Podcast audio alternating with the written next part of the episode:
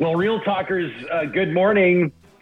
Ryan Jespersen here with you on a, bit of a different morning today. As you can see, a different setup uh, for this morning's show as I'm coming to you live uh, from our uh, our living room in our home. And this is the first time that we've uh, done anything like this. Uh, Samuel G. Brooks, the technical producer of this show, is working wonders behind the scenes to ensure that we were able to come to you this morning um, there, there will, Something and like we're just going to say out of the gate, uh, likely today be some challenges. Um, I'm, I'm even seeing right now on my own screen that uh, my signal is very choppy, obviously, uh, which is not the way that it was when we tested it even five minutes ago. So this is going to be a wild uh, adventure for us. Sam, how are you holding up? I'm I'm doing okay. Uh, there there was a lot of panic last night when I was trying to sort of sort this out. I mean, the thing is, is is you know, we knew in in COVID time we may have to go to remote production, so we wrote a plan for this in like November. We just haven't acted it out yet. So today's going to be a real test drive for this. Yes, it will, and we know that our uh, regular viewers and our listeners will, will be here with us uh, through this all. Um, Sam, is is the signal just so we can workshop this live? This is a bit of a good exercise for us. Am I coming across as choppy as I appear to be coming across in my own screen? Are you are you seeing me in, in still frame captures? Basically? No, you're so. I mean, it's just a network issue with the way that I have to send the return video back to you. Um, you're okay. you're actually coming in pretty clean on my end. I mean, it's not great, okay. obviously, but uh, you know, it it looks pretty good. Yeah, because I'm looking at both monitors right now. The return video to you is definitely a lot choppier. Okay, so I'll tell you what I'm going to do. I'm going to stop paying attention to what I'm seeing in front of me, and and I'm I'm not going to worry about that because I know that we're in good hands. Uh, and and Sam, uh, you deserve credit. Uh, friend Sam has been working on this into the late night hours and uh, we really appreciate it. Now, now, Ryan, why are you home? Is probably a fair question that some of you are seeking the answer to.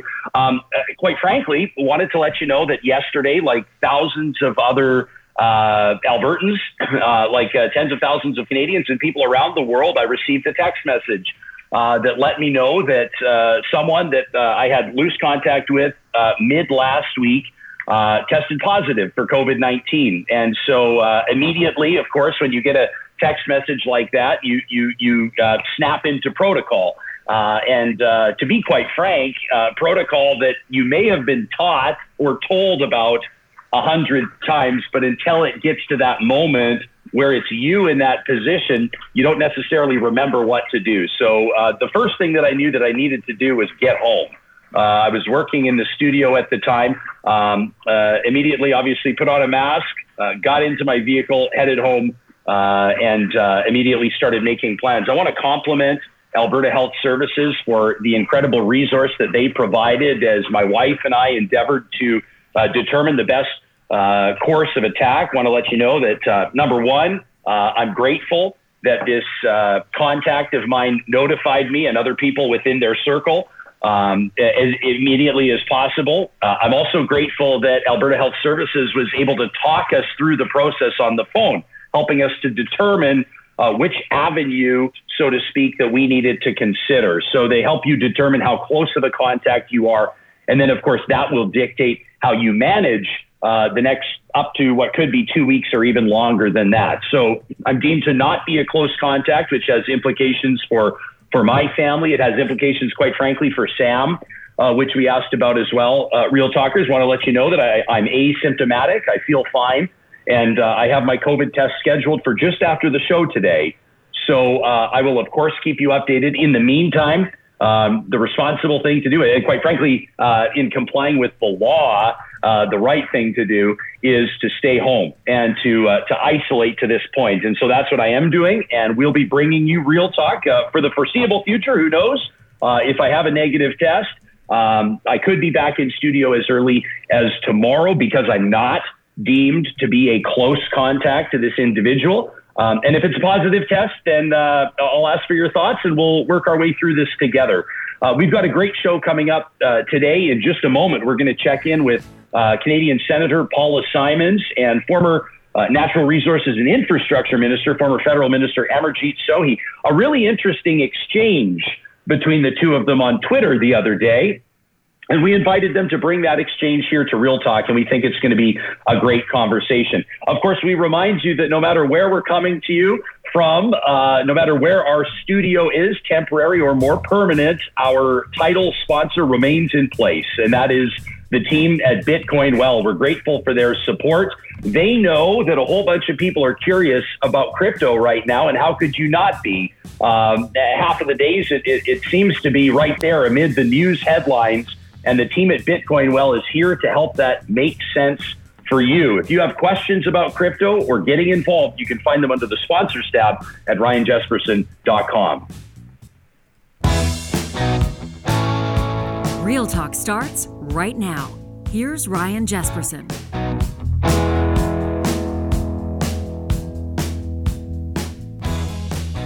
As we were saying, over the weekend, uh, some uh, troubling uh, demonstrations, uh, including in the city of Edmonton, as these anti lockdown rallies continue to roll out. Uh, we've seen them across the province of Alberta last weekend. We saw them at Calgary's Chinook Centre Mall uh, just this past weekend here in Alberta's capital city, culminating or winding up at the Alberta legislature. Now, here's the thing a lot of these demonstrators were carrying signs with uh, what may be considered offensive, even anti Semitic slogans. There were uh, racist and hate groups represented by way of patches on vests, undeniably, at this gathering. And then, of course, there were the tiki torches, the symbolism that, that has uh, come for many people uh, to represent everything wrong, uh, which led to the, the Charlottesville rally a number of years ago, which led to the storming of the U.S. Capitol building on January 6th and of course some of the racist sentiments that have been uh, somewhat pervasive uh, through the United States and around the world. It prompted two uh, notable Albertans to speak out against this, but, but not necessarily along the same lines. And we're grateful that they both agreed to join us this morning. Senator Paula Simons, uh, former federal minister Amarjeet Sohi. Uh, a warm welcome to the both of you, and, and thanks for making time for us this morning on Real Talk. Glad to be here, Ryan. This, has been my return trip, so I'm very excited to be back for a second time. Yeah, and, and I, I think Amarjeet actually has bragging rights, Senator, because this is his third. So I mean, oh, you know, I don't know. All right, so, so we already we already detect some bias in the host. All right. yeah, that's, that's that's right. Um, well, listen, nice wanna, to see you. Nice to see you, Ryan, and I, nice to see you, uh, Paula. I hope I can still call you Paula. We're friends, and uh, yes. Well, I mean, I, I, I yes. feel feel kind of awkward to uh, call you Senator, but uh, you know, honorable Senator and uh, my good friend Paula. Thank you. Nice to see you. Good to see you too, Amarjeet. Yeah. I, uh, obviously, there is a uh, an existing friendship here and a mutual respect, and, and really, what I want to do is is quite frankly get out of the way of the two of you, um, so I can ask uh, you two to basically sort this one out. Uh, why don't we start with with the obvious question, which is why is what you saw so concerning, uh, Senator? Maybe we'll go with you first. What what was your immediate reaction when you saw this demonstration, including some of the visuals we described over the weekend? Well, it's interesting, Ryan, because I think this is a time when people finally said the quiet part out loud. I think there's always been a subtext of racism, white supremacy to these movements.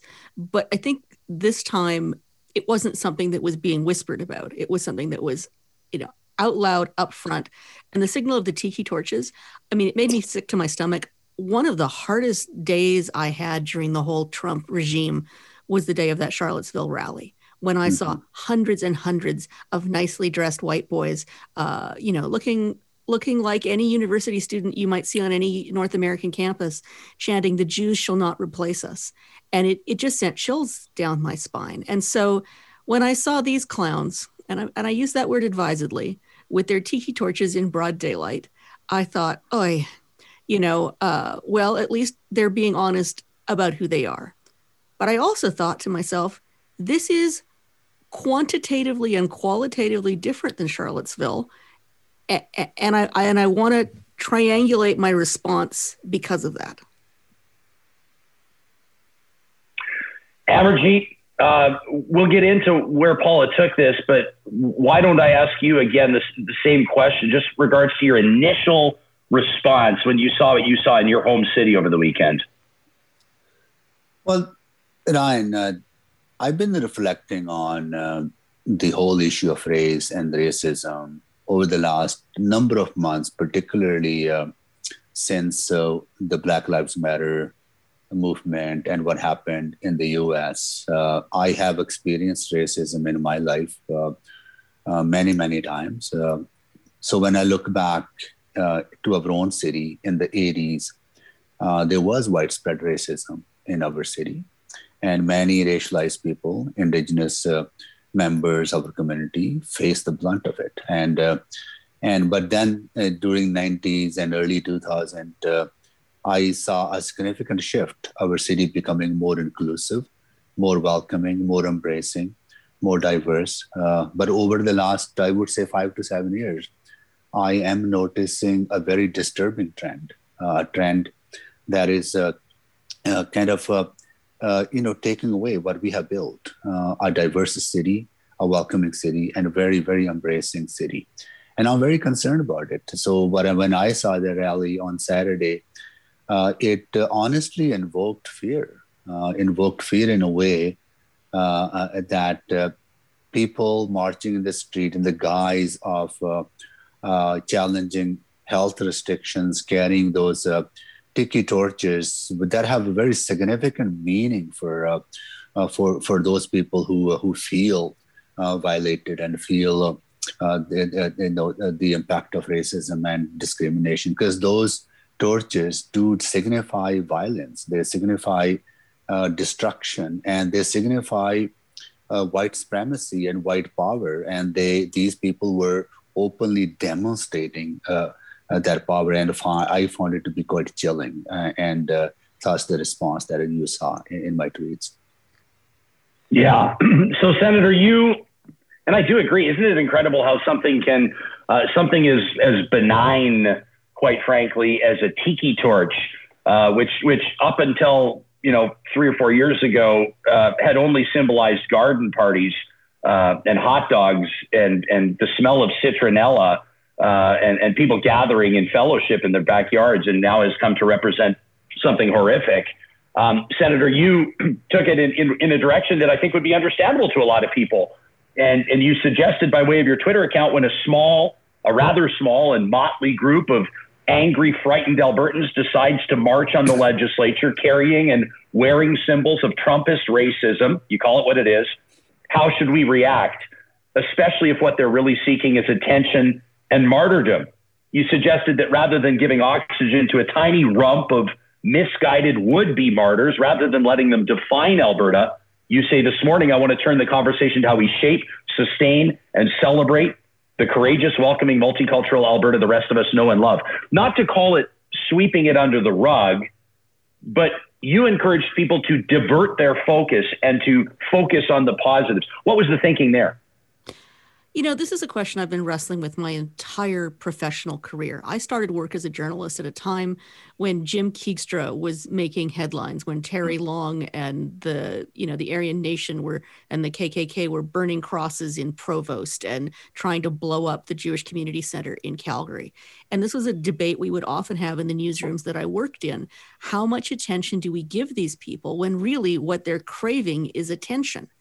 Eh, you know, and I was remembering this morning that when I was a chase producer at CBC Radio and directing the CBC morning show, I once chased down Jim Keegstra first thing in the morning, right after a Supreme Court ruling involving his case, and put him live on the air with a very good host.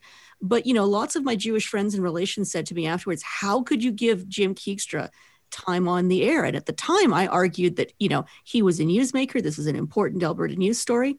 Today, I don't think I would have done that. I don't think I would have given him any platform or or any attention. And I think there is a concern because as we dig down, it seems that the leaders of this uh, of this march in Edmonton were mostly from Calgary. I question how many actual Edmontonians took part in in this event, and I think there is a danger. You know, I know this as a parent and a and a pet owner sometimes people behave badly for the currency of our attention. And I'm not saying that we should ignore the problem of white supremacy and racism. We absolutely shouldn't. But I think we can tackle that problem without putting a spotlight on a very small group of people who are not representative, I don't think, of the larger community. So, Amarjeet, you, you respond to Paula and, and you say, I respectfully disagree. You tweet this out over the weekend. You say this is not an isolated incident. Racist rallies and attacks are becoming more common. The accumulative effect is frightening, even for someone like me who has seen worse in life. Uh, on a side note, I'm not sure many people know about, I, I mean, I, I know some people do, but about your history as a, a political prisoner. And, and, we can get into that. I mean, you've seen a lot that, that that's not always part of the public discourse. You go on to say, please see things from a, a black or indigenous person of color's perspective. Uh, was there something initially about your friend, Senator Simons' tweet that, that, that right away jumped out and you said, I've got to respond to this because you knew people would pay close attention when you spoke out against it? Yeah, and also I love Amarjeet, and I don't want him to be mad at me. Uh, but, you know, I mean, and, and, and, it, and it did it did catch me short because, of course, I think of myself uh, not not as a practicing Jew, but as pers- a person of Jewish descent. I've certainly been targeted by anti-Semitism, uh, you know, all my professional life. But I can walk down the streets of Edmonton and be reasonably sure that no one is going to attack me. Well, they might attack me because they don't like my politics, but they're not going to attack me because I I, I read as white. You know, I, I come I come replete with all the white privilege that that implies. Yeah. And you know, and, and Amarjeet's tweet reminded me that just in the last few weeks and months, we've seen brazen, disgusting attacks on uh, eh, Muslim women of color uh, who were wearing hijab uh, and who were targeted just because of what they were wearing, just because uh, they come from a, a religious and racial minority. And and it pained me to think that you know i don't want people to think that i'm so blinded by my white privilege and i don't want to be blinded by my white privilege to not see the larger implications. You know i i i think is well known. I admire paula simons' work.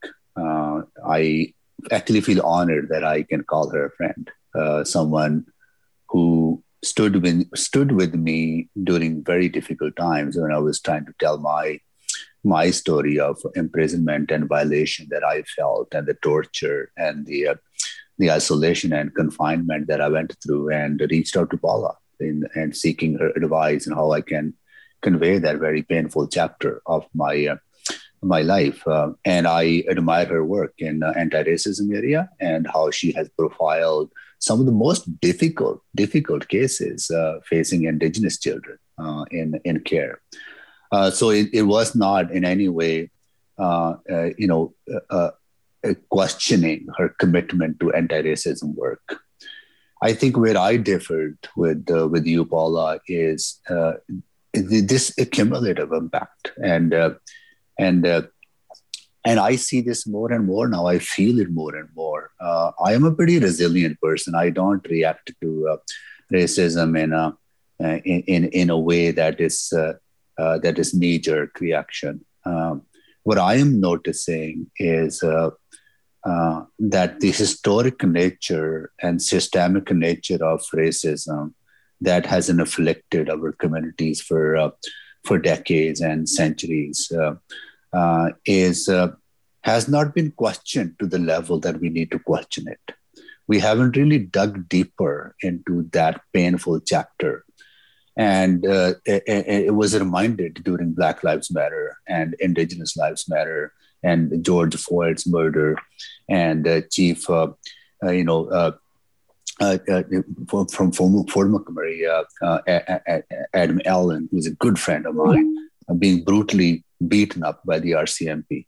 And those images and the images that we saw on, on Saturday are interconnected in a way that they portray uh, dehumanization of uh, of racialized communities and, and, and, indigenous communities, and they exercise power, historical power over over those communities. So that is why I feel that uh, uh just and I I.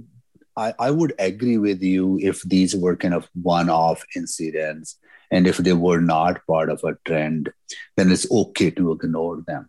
But this is becoming a wider problem, and we need to take it head on.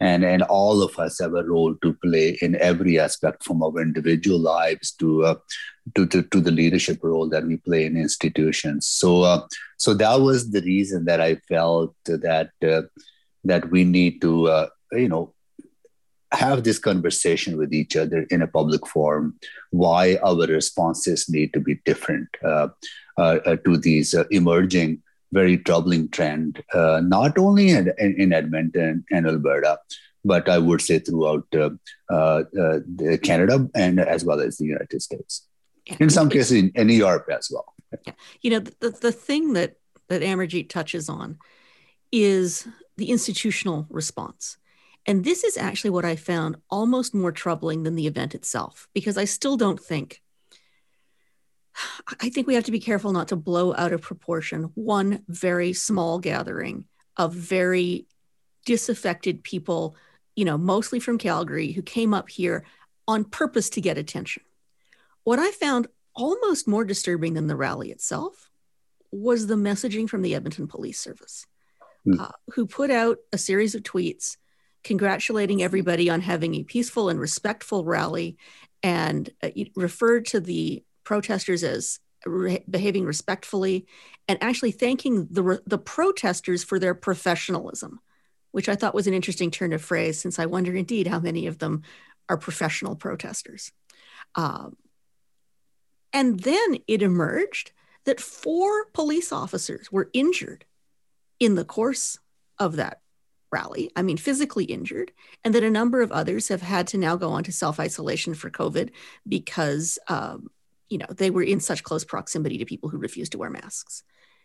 And I thought, you know, and that and that came from from the union that represents the police officers, and you know, and then the, the police chief, uh, Chief McFee, tweeted out that he'd been in touch with the four injured officers, and I thought, okay, so, why is the Edmonton Police Service saying on its official media channel that this was a respectful and peaceful rally and that the protesters behaved professionally uh, when we know that officers risk their health and safety uh, and, and you know, and, I, I've seen the video footage of police officers being attacked by the protesters as they tried to arrest one of one of the leaders, and I, I think, you know, I agree with Amarjeet that we need to take this issue extremely seriously. But I don't think our focus should be on the the rump of yahoos. I think our focus needs to be on what else is going on in the larger community conversation. What do we have to do as as political leaders, as business leaders, as community leaders to tackle what's going on that is more subtle but perhaps much more concerning. But Paula, I like I want to I want to dig deeper into that. Uh, and uh, like why is it that police officers and police service would treat this as as a respectful demonstration well that's right? a very good question. I don't i don't know, but, the officers, no, no, I, I, the officers I, if the officers there didn't look like they were being treated very respectfully. No eh, but but i think the reason is that because these these demonstrations are not seen through the frame of race and racism uh, and hatred.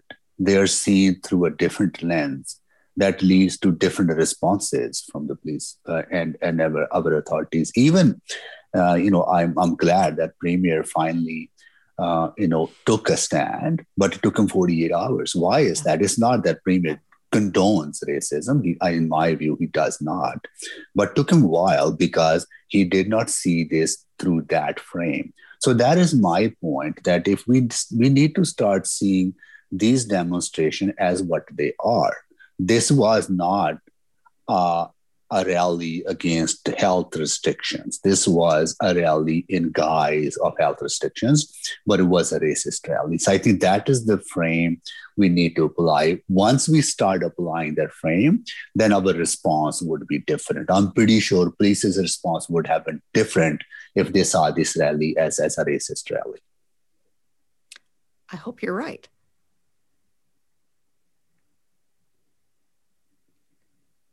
Oops, Ryan. Should we carry on this Ryan among ourselves, or you're... Ryan's on mute? I think this is an excellent opportunity, Richie. You and I can just take over. I'm always I'm always poking fun at our guests that find themselves on mute, and here I've muted myself. the show. Um, I want I want to. Hey, this is a great conversation. Let me say behind the scenes, uh, Sam Brooks doing an amazing job. I've just switched from Skype over to Zoom to get back to you all here. Um, but I've been keeping an eye the entire time on what real talkers are saying on our live YouTube feed. Um, Fatima says the problem with what the senator said earlier is that it, it, it, can isolate people of color in the moment. It can make us feel alone and ignored. Uh, Jillian says growing up in Quebec, we'd hear about the KKK and cross burnings in Alberta. And I thought Alberta was backwards. And I never would have considered moving here as a young graduate. Young Canadians are seeing this now. Uh, you know, James says we need to acknowledge that these groups are much larger than is being played up right now. They have national networks of support. Uh, let's get to some real talk here on what the appropriate response is and what needs to be done here. I am not a person that believes that you wait. I'm going to have this conversation with Danielle Smith yesterday. She says, well, you know, we're talking about, well, there, there haven't been these massive outbreaks at churches. So what's the problem? And I said, I, th- I think, I don't think you wait until there's a massive outbreak in so many ways is I don't think that you wait to address what we saw in the United States or what we see around the world, certainly not limited to there, until the Alberta legislature building is stormed. Uh, and, and people may suggest that that's hyperbole or that I'm being outrageous, but hey, we're starting to see these things play out. So let me ask you first, Amarjeet, what does leadership look like now at, at, at a level, at a premier's level, at a mayor's level, at a community leaders level? And, and what about for every single one of us? You know, I also mentioned in my subsequent tweet, uh, Ryan, that we cities like ours are competing at a world stage for talent, for investment, and we want to attract the best people to move into our city. And if we're perceived to be trending toward a society, uh, a city that's becoming less tolerant, that hurts our efforts and that hurts our economy, and that's our efforts to diversify uh, uh, and opportunities for for uh, for for Edmontonians. Right? I think, like I, I think one one thing that I found uh, concerning from Paula's tweet was uh, knowing her well and knowing that she's one of the strongest allies uh, of racialized and indigenous communities, and she has always spoken up against racism and discrimination. But this thinking that we can ignore or we should ignore these demonstrations, uh, in some way, it's not her intent was, but it justifies that we can stay quiet about them. I think it justifies that okay, these are Yahoos, vast majority of Albertans and Edmontonians which are you know absolutely embracing and they are not racist at all but you need them as your allies and you need to need them to speak up.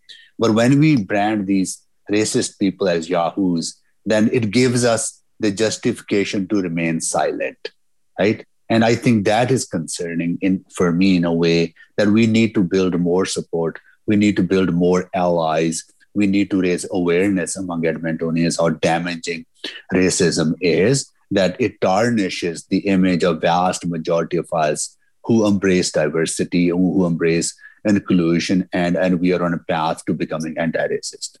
Yeah, I mean, and I want to say, I guess in my own defense, that after those initial tweets that Ryan read, what I did was I tweeted out a series of people of color in our in Alberta, yes. most some from Edmonton, some from other parts of the province.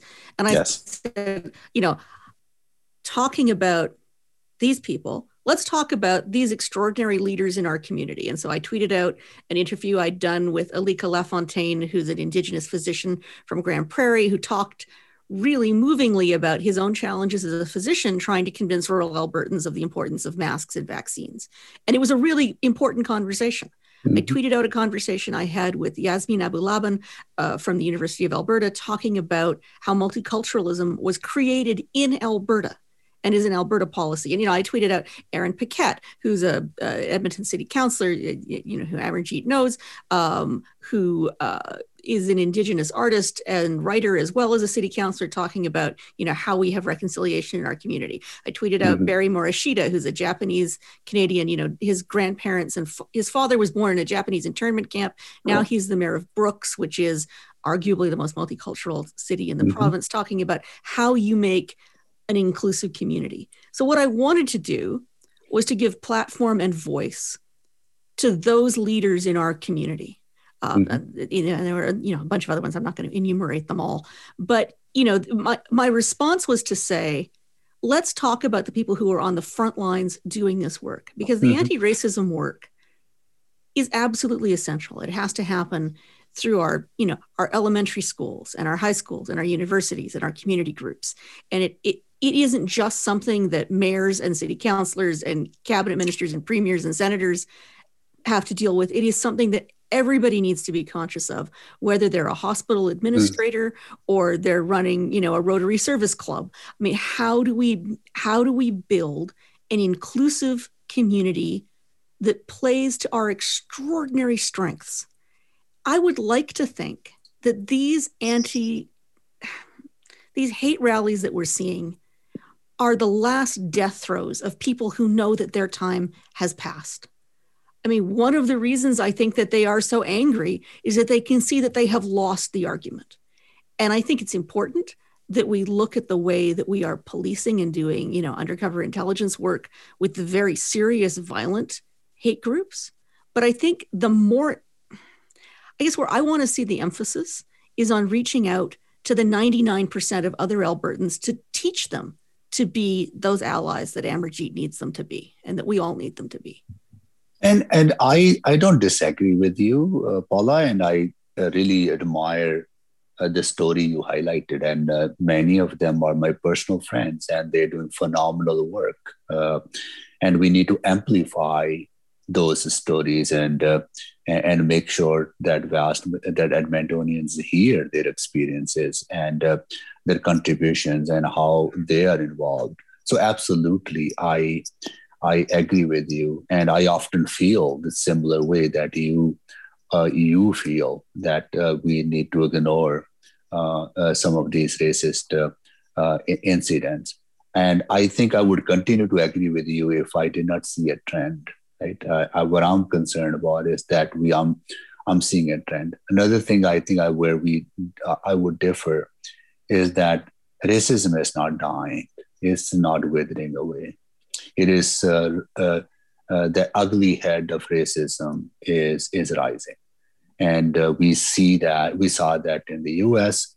We saw that we see that in our institutions. each and every day we experience it. So I think I, I, I, I wish that it was going away, that it was withering away, but it is not. And I think that's where we need to uh, continue to focus and call call it out when we when we see it.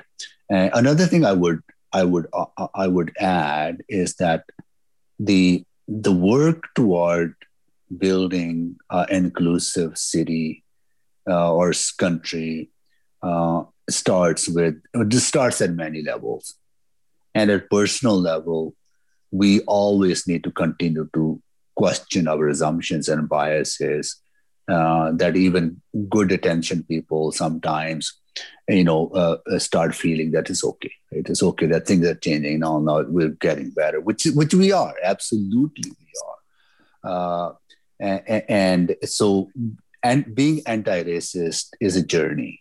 It's it's a lifelong learning process and that's how society is going to progress.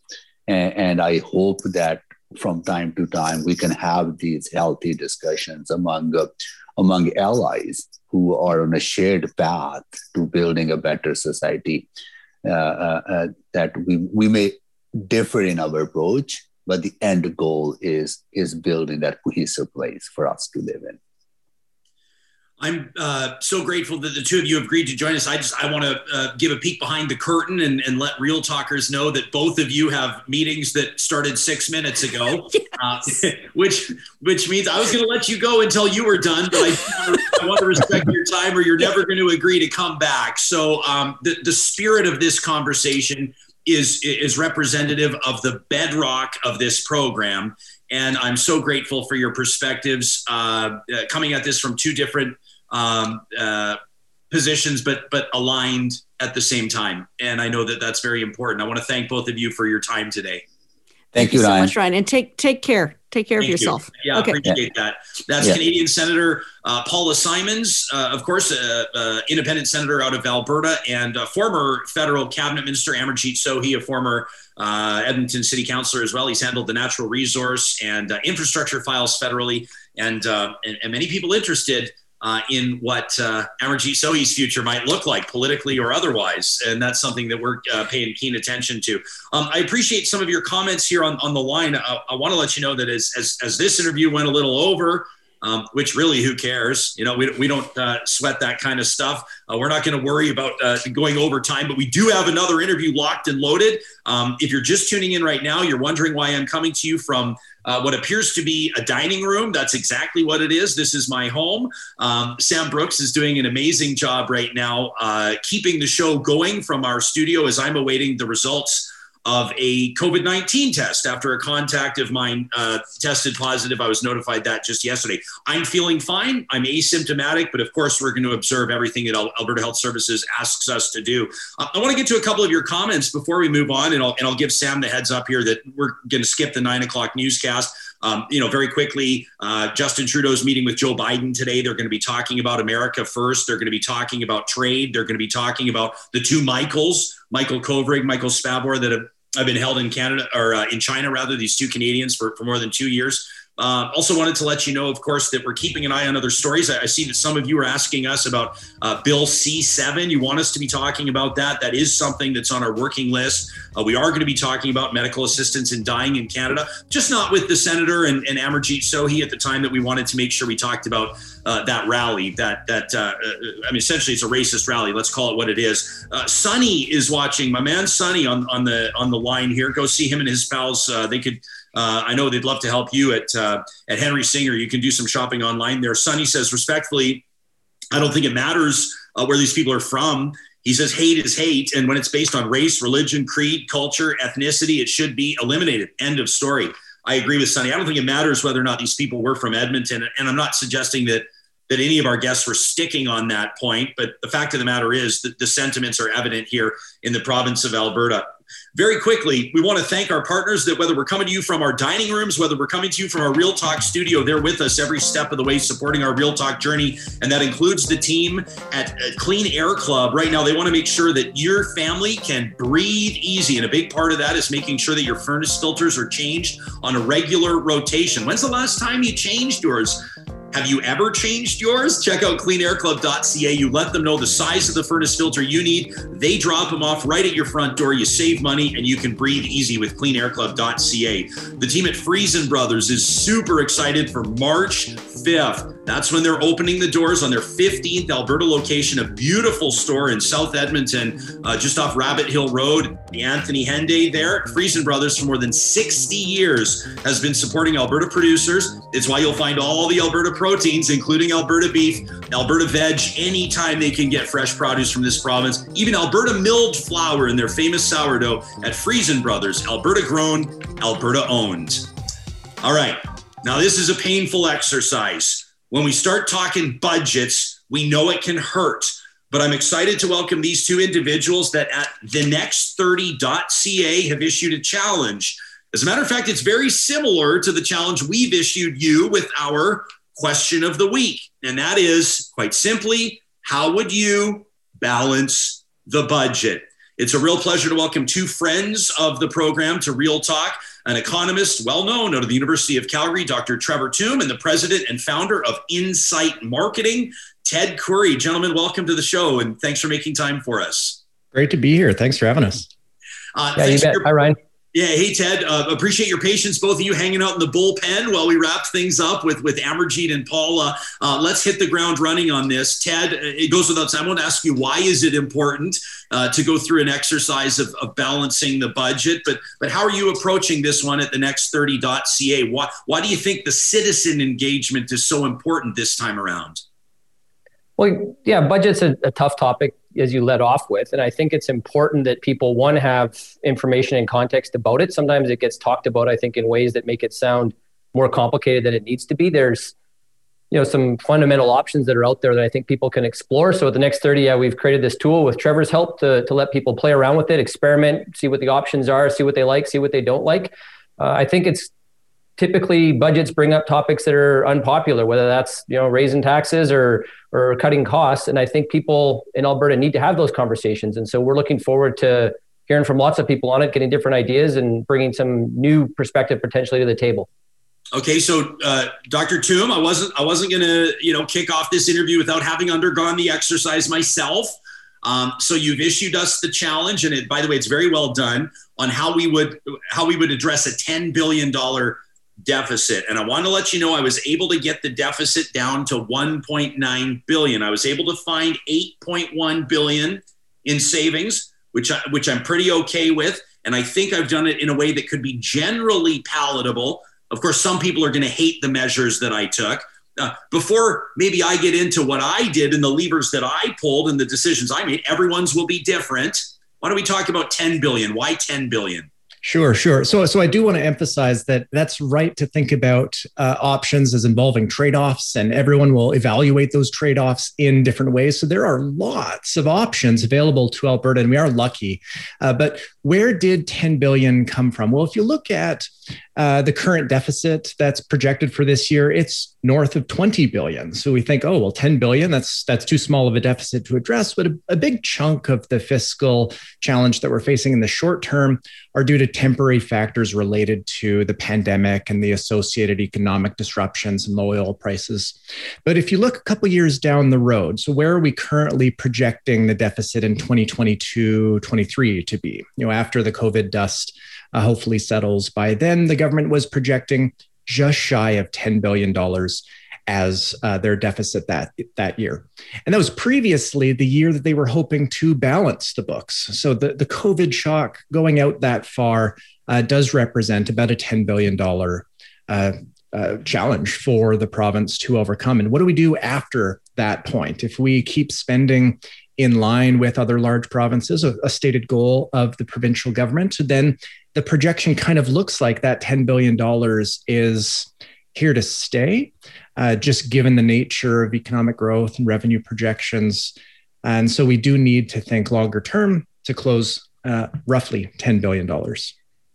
So this is, I mean, when it comes to to, to the fiscal situation, I, am curious for both your takes on this.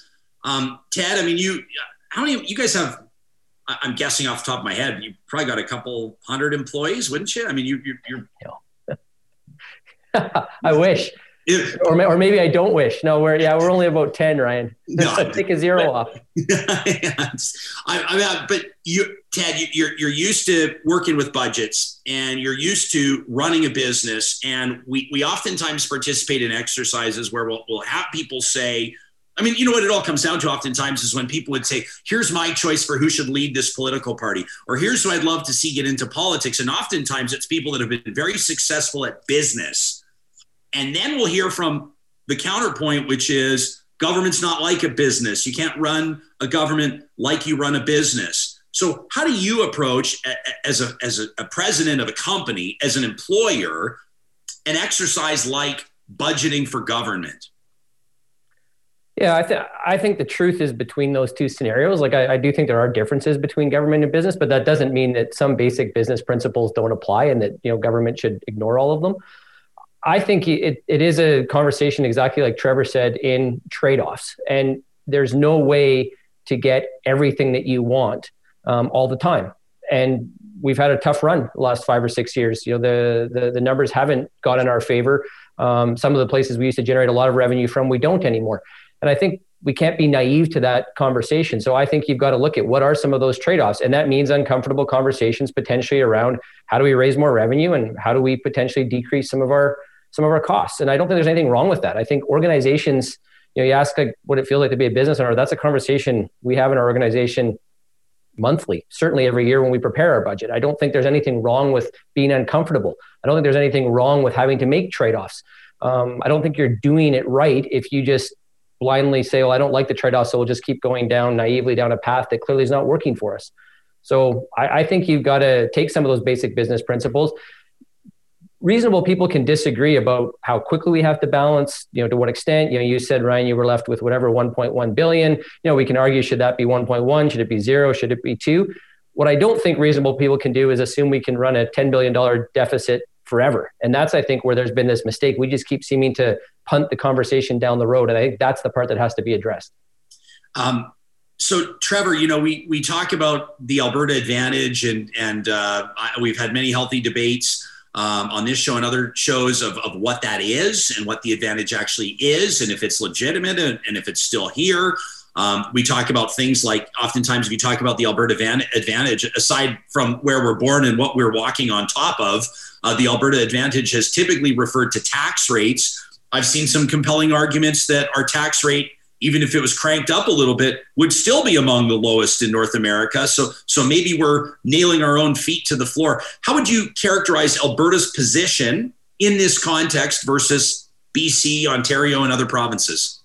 Right. So Alberta, for a very long time, has enjoyed the luxury of the ability to spend more per person than other large provinces in the country. This has been true for decades, even at the end of the spending reductions in the Ralph Klein era in the 1990s, we still spent more uh, per person than the average amount in Alberta, Ontario, and BC. So that's one part of the advantage that Alberta had. Uh, the other part was that we were able to raise significant revenues for the provincial government uh, through sources of revenue beyond just taxes. We could keep taxes low because we enjoyed resource revenues and investment income that were significant. Even in the mid 1980s, you know, really rough time for Don Getty, stretching in through to the 1990s. Resource revenues still accounted for about 20% of every dollar raised by the Alberta government. But here we are today in a situation where resource revenues are accounting for basically uh, 10% over the past few years and projected to remain about that level for the next couple of years. We've never seen a situation today where, uh, sorry, we've never seen a situation in Alberta where resource revenues have accounted for so persistently a small share of the budget as this since the late 1940s, in fact. So that that Alberta advantage of low tax rates, high spending uh, levels, that's something that we're having a really difficult time maintaining right now. But just focused on taxes, uh, we're about one third below the national average. If you look across all tax rates uh, that provincial governments raise, uh, we're significantly lower than elsewhere. A big chunk of that is not having a sales tax, uh, of course, uh, but not just that. We have lower tax rates in a number of areas. But that $10 billion gap that we're talking about here, even if you wanted to fully address it on the revenue side, which I mean may not be the the optimal thing to do depending on your perspective but even if you wanted to do that fully on the revenue side we would still have the lowest tax rates in the country because overall alberta's economy uh, remains even despite uh, this this really challenging set of few years including covid uh, we remain among the strongest economies in the country. And well and, and i think there's a couple things worth pointing out here as well. Uh, you know number one, um, you know, if if all uh, investment attraction and and corporate he- the attract you know the the um, recruitment of corporate headquarters, if it was all just about low tax rates, uh, you know, all of the corporate head offices in the United States would be in you know Nebraska and, and Montana and and the places where they are not. Uh, so that's not the only determining factor. And number two, um, Alberta would have the lowest tax rate by 30% or 20% or 15% or 10% is still the lowest. And even if it wasn't, even if it was tied for the lowest, it's still the lowest. Um, but Ted, you work in marketing. Is, is this a fool's errand to, to, try to spin this like I'm spinning this, or, or, or do you see some arguable facts here? No, absolutely. I think I think Trevor's bang on. You asked me, Ryan, like how you approach it from a business perspective. We um, bring in less revenue per person and we spend more per. Like from a business perspective, you might be able to get away with one of those strategies. You can't get away with both. So again, you know, reasonable people can disagree about which lever we want to pull and to what extent. Um, you know, I put me in the camp where I think there's there's need and room to pull on both. Um, so I'm I'm with you that I think our, our revenue side does need to be addressed. Absolutely. I I'm I'm not of the maybe traditional business camp that says you know we can't ever look at taxes. I, I don't agree with that. I think there are places where we would. I think shifts to, you know, put me in the camp also with a sales tax, you know, which I know is not popular with lots of people sometimes. I think it's a far better way for us to raise stable revenue. Um, you know, if we can get back to balance, I would advocate for, you know, keeping and, and bringing in consumption taxes like a sales tax over um, income taxes and other forms. I think it's a, a better way to do it. Um, it's more predictable, allows us to budget and plan better. I think it's more, you can see it easier. I think as a consumer, you understand where your choices are going and, and all of those things. So, know, if your question is, am I against the revenue side? Absolutely not. I, I am against the notion that we should only solve this on the revenue side. I don't see why we would turn a blind eye to the idea that, you know, as Trevor's point, we've spent more than everyone else for a long time. Um, you know, I don't know that that's okay either. So I think this is a take a look at both sides and, and find the right approach. Um, so, so I, I, think it might be kind of fun to get into this, and I'm seeing that that real talkers are doing this as well. They're they're they're going to the next30.ca while we're talking, and uh, they're participating in the exercise. I love this. One of our viewers. Uh, let me scroll back here to find out who it was. So, uh, someone says, "Hey, listen, I just came up with a three billion dollar surplus." Um, so, so we might want to put real talkers on the file here. Uh, that's William. He says, and I didn't even have to add healthcare premiums uh, to do it. Um, here's how I found eight billion, uh, Ted and Trevor, and I'm, I'm, curious for your assessment of this. Everybody's going to approach this differently.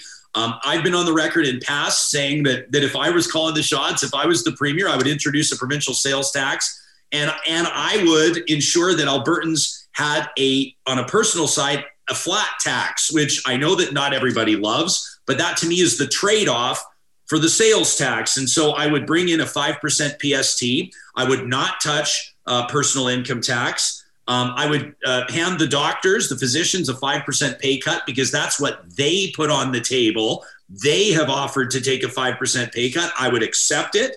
Um, I'm pushing the corporate income tax back up to 10% from 8% uh, which is uh, where the NDP had it. It's where the UCP dropped it. Um, and I would reintroduce, and I know it's not popular to some people, but I think we need a reality check. I would introduce healthcare premiums, reintroduce them um, without uh, in other words, with with with forgiveness, if you want, with with eligibility for people to abstain uh, based on income levels and other circumstances. Uh, Dr. Tombe, how did I do? I don't see you twisting your face too much. well, I'm I'm not going to nitpick the choices uh, that that you make there. I think that's a reasonable portfolio that one could. Uh, one could defend. I think personally, I I really just look to two tools, and one is the the carbon tax. If we bring that back from the federal government, uh, that's a significant source of revenue for the provincial government off of a tax that already exists. It's just all of the revenue is being uh, distributed by the federal government to individuals in the form of rebates. We can bring that back, shrink the rebates down to a genuinely low income targeted one structured like BC. And then once we ramp up to $170 per ton, that's about $5 billion or so to the provincial government. So that plus a sales tax uh, over the long term uh, coupled with spending restraints. So, absolutely bringing spending per person down to uh, the average of the other large provinces. That right there is also enough to really close close the gap. So, lots of different options here. I think that what's key is that we actually make choices and recognize that we have a fiscal challenge uh, ahead of us, and we haven't done that for years. I mean, none of this is a critique on the current government specifically. I mean, past premiers and past governments have enjoyed royalty revenues, and past governments that didn't didn't enjoy them, like the former NDP government, all of their path to balance relied on rising resource revenues. They needed $12.3 billion by 2023 to balance under their plan.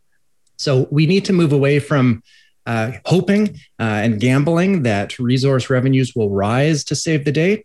We need to make some choices. Uh, and whether one agrees or disagrees with every specific choice, it's much more important that we actually start to talk about choices and make those difficult decisions sooner rather than later. Uh, Dr. Tombe, you, you make a great point, and, and I use, you know, I'll invoke the word blame, and that's if, if our exercise is to assign blame, uh, let's agree that over the last number of decades, there's plenty of blame to go around. But but Ted, I suspect there's a there's a, a reason why uh, at the next 30.ca this is not an exercise in assigning blame. How much of this is simply getting people talking and getting people participating and putting these issues on people's radar. Yeah, absolutely, Ryan. There's there's two things I think why governments and I like how Trevor framed that because I, I think too often this budget conversation gets mired very quickly in ideology and and some of the choices you might want to make are probably going to be driven by that but we have had um, you know different governments in the last 10 years with different ideologies who essentially as trevor pointed out have chosen to just punt on this issue um, so it, it's not just about ideology it's about making choices and, and getting strategic and i think the reason it's tough is one you typically need to take a longer view than a four year election cycle to do this properly. This plan can't be um, you know accomplished in one term. So we need to be looking at 10 and 15 years, and that's sort of where the next 30 came from. The idea of 30 years out. How are we gonna how are we gonna move these things forward? Didn't like what I was saying, Ryan. You just walked off, and then the um, and then the and then the um, you know, so I think election cycles make it difficult, and, but I think that's why people talking about it helps because maybe we can get past this idea that it's only about you know an election or a campaign cycle issue. And secondly, some of these choices historically have not been politically popular. No one, no one typically runs a campaign around "I'm going to raise your taxes or cut your services," and and has success with that. But I think Albertans, for the most part, are reasonable. And if we share these facts, the budget tool is intended to help do that. Um, I love your your Y station question of the week. It's helping do that as well. So that's great. People should check that out as well. If people understand what's at stake, if they understand the realities, if they get to play with some of those levers, they may not fully agree on the choices, but I think it becomes apparent that the do nothing, hope, wait for resource royalties to improve is not that that's not an option. Um, and what this tool is intended to do is allow people to experiment and see what they might like, but also maybe wake up to the fact that some of these naive statements that get made on both sides of, you know, well, we should just cut everything. You know, if we've got a $10 billion gap on a roughly $50 billion budget, are you really advocating for a 20% across the board of everything because that's the only way to make the make the cutting strategy work. And on the other side, you know, the let's just tax everything. Um, play around with like high rate income taxes and see how much revenue you can generate just by changing those. You can't you can't bring the budget even close to balance um, without getting absolutely extreme on one of those things. And I think that's what we need people to realize is that if you're going to advocate for a choice, understand the implications of that choice, understand what you're actually suggesting, and is it even viable to make that happen? I, I love that we have Dr. Tombe here because I feel like I can I, I can throw a bunch of things at the wall and then see what sticks and he and he can just fact check it all and tell me if these are ridiculous ideas or if i'm on to something but I, I, mean i'm just reading here you know for example dylan's watching this morning and and he says the carbon tax was better than a pst because lowest income folks got rebates oftentimes higher than their costs just on a quick hit let me say i hate that the carbon tax is being portrayed as some way to, to, to sort of open up the flood to general revenue. That's not the point at all. And that's how you get people hating on a carbon tax. If you start treating it like a way to pad our pockets and pay for healthcare, that's not what it's for. Um, there are some people that are talking about a wealth tax. Uh, let me say also that the wealthiest people in the world are the wealthiest people in the world because they find a way to evade paying a ton of taxes and they'll be gone like that. If you try to, I'm not suggesting that you can't try to find some way to, to recoup some revenue, tax revenue, but I just don't think that's the answer. And then here's a, that's a qualified statement. And, and here's a great one from Ben. Uh, Dr. Tombe, why don't we why don't we just throw this one right to you? Ben says, why don't we just start with the why? Like why should we even try to balance the budget at a time like this? That's a great question. And I don't think we should balance the budget right now at a time like this. Governments run deficits during recessions and during tough times in order to smooth that shock out over time. If you were to maintain a balanced budget every single year, then during recessions, you'd be increasing taxes and decreasing spending. And during booms, you'd be during doing the reverse. And so that volatility in tax rates or spending levels is definitely not an appropriate approach to public finance. So at a time like this, 2020, 2021, we ought to be running deficits. That's why government borrowing uh, exists to really cushion or try to cushion uh, the blow to the extent that it can. I think this conversation, though, is really uh, trying to think about later, 2022, 23, and so on down the road after uh, the current shock. It's never too soon to plan for the future. And so, to talk about uh, changing taxes or changing spending policies today, that's entirely appropriate, recognizing that we wouldn't implement it until the recovery is well underway. This is an Yeah, go ahead, Ted. Can I just jump on that? Like I, so 100% agree with Trevor and agree with the, the texture that you know maybe maybe today is not the the year that we we come to balance. But I also think the reason we have a 21 billion or whatever it'll be exactly on Thursday is that that extra 11 billion was for like the rainy day fund, you know, COVID, all these other things. The reason we've got this 10 billion piece is because we were running even when times were good.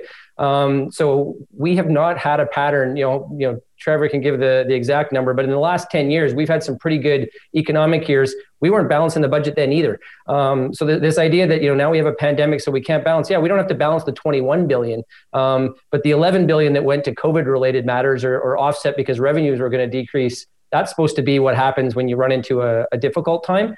I think we've got to get serious about how do you have some stability in that? Because if you're going to use the idea that we should run deficits in tough times, then we got to bring in surpluses in good times. And we don't have a pattern of doing that at all. We have a pattern of running deficits in all times. And I think that's where the problem is.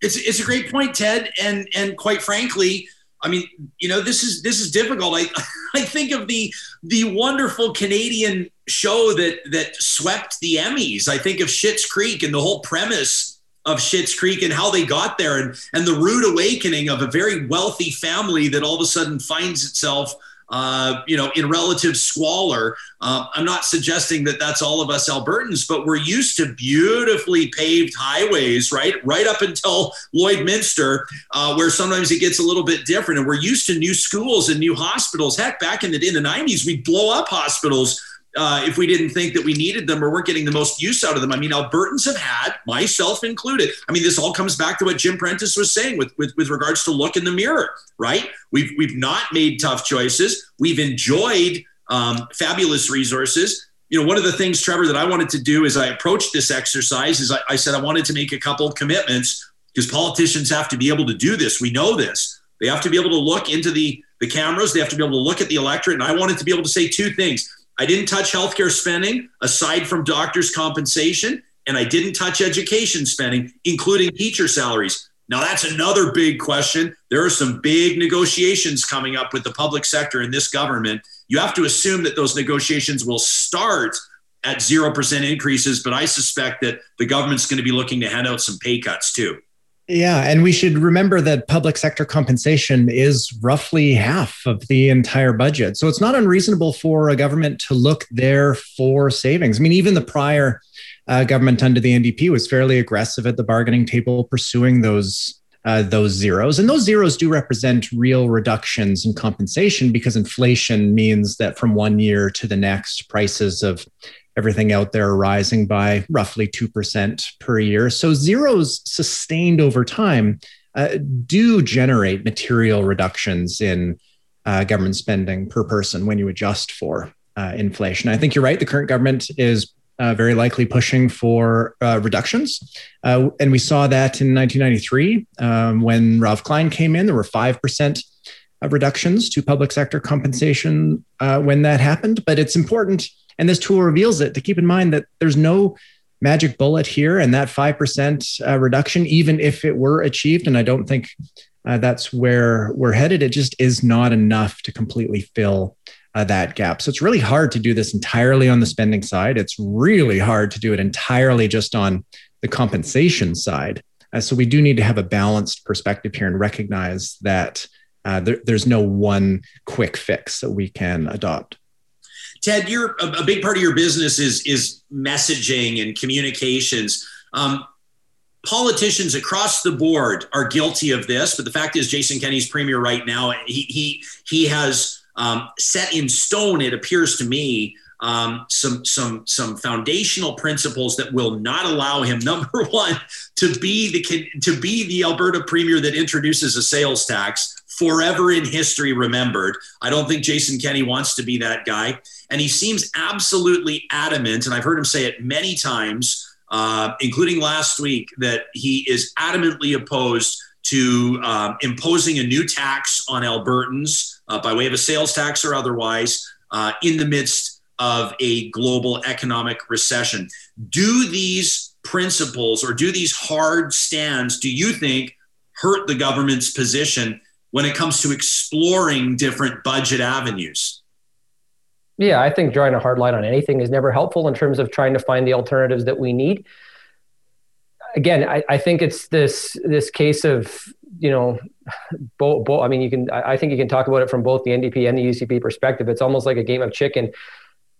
I'm virtually certain if we gave truth serum to, to both sides, they would acknowledge that a sales tax likely is in the cards, but no one wants to blink first. You know, they, they don't, they would love to be the one to campaign against it because it would seem easier and, and more fun to be on that side of the equation. So no one wants to be the one to introduce it. And I, I get it. I, I, don't, I don't envy the premier. Some of these are difficult conversations, but that is, in my opinion, what leadership is supposed to be about. Sometimes it is about advocating for a change that is necessary, that maybe is not popular at the time. And at a even if we're not going to introduce some of these spending changes or revenue changes today or this week in this budget, to Trevor's point, I don't understand why we're not at least bringing them up as these are the paths that we need to take. This is what it needs to look like. We are going to start to implement in year one, bigger changes in year two and three, major changes by year five. Lay it out for Albertans so that we can see it. Have the courage to um, share that road ahead because otherwise i think what you're really doing is that you're just looking my 8 and 11 year old in the eye and telling them it's going to be their problem to deal with. And the rest of us are just going to sit stand idly by and that really ticks me off. So i think we have to do a better job than we are right now. So just qu- quickly if i can uh, build on that. Uh, i think the government is very slowly dipping its toe into the waters of having this broader conversation. We saw in november they released a very detailed fiscal update because of course the budget released earlier in 2020 was blown out of the water by by covid. But in that update in november they announced a commitment to three foundational pillars that will guide their fiscal policy going forward. And i think though they didn't say it explicitly those three together imply new taxes or higher taxes. Their first pillar was to align per capita spending with comparator provinces that is bc ontario Quebec. And that goal will be achieved by 2022 23. And there will still be that roughly $10 billion uh, deficit that year. Their second pillar was to keep uh, Alberta's net debt to GDP ratio below 30%. That basically means that if we're going to keep spending aligned with the other large provinces beyond 22 23 and not allow debt to exceed 30%, then we need uh, to increase revenues, either through higher tax rates or new taxes. So either the government is going to abandon the three pillars that they committed to in November, or they're going to need to start to think about the revenue side of the budget. And I think them laying down those pillars is part of this broader, very slow, very subtle uh, strategy to start that revenue conversation. So there's a, a possibility panel uh, that that people they've completed this uh, exercise. Some some folks have, have, have shaved the the deficit down. Some have eliminated, and some have found a surplus at the next30.ca. Now they can attend this possibility panel. It's tomorrow, obviously a virtual event. It's free uh, through the website. Ted, what can people expect as part of that? Yeah, we've been running a series of, of these sessions over the last couple of months. This is going to be our seventh one. We've run other ones on on economic diversification, energy and climate, a more inclusive social fabric. So this one's on the provincial budget, as you said, tomorrow from 2 to 4 p.m. It's free. Um, the next 30.ca. You can sign up. You can play with the budget tool there, but you can also sign up and attend. They're highly interactive, Ryan. So they're not just come and listen to some talking heads. You know, you'll have to put up with Trevor and I for a few minutes of the agenda, but there's also lots of time. We do small breakout groups. They're, you know, they're virtual. The feedback's been amazing. We get lots of engagement, people with, you know, different opinions engaging in a real um, positive way. It, it's sort of the opposite of what it feels like when you try to have those conversations, I think, on social media. So I'd encourage people to come out tomorrow. If you've got a perspective on the budget, what we should do, some big ideas, some new thoughts that we haven't considered, um, yeah, sign up. Be there between two and four. It, uh, I think it's Awesome. Uh, Dr. Jim, anything uh, we want to always want to give everyone a chance. So, so the, the, worst thing that can happen is we say thank you to you and you walk away going, I wish I would have had a chance to say that last thing. Uh, we'll give last word to you. No, I, I, think we really covered it. And I guess I will just end by re-emphasizing the need to recognize that choices will have to be made, right? This is a problem uh, a challenge that will not solve itself, but Alberta is lucky that we have a lot of options available. And so we can uh, debate and discuss and consider all of those options and move forward in a sensible and responsible way.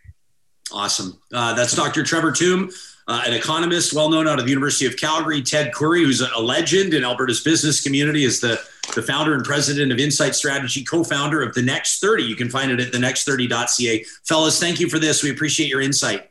Thank, thank you. you. Take care.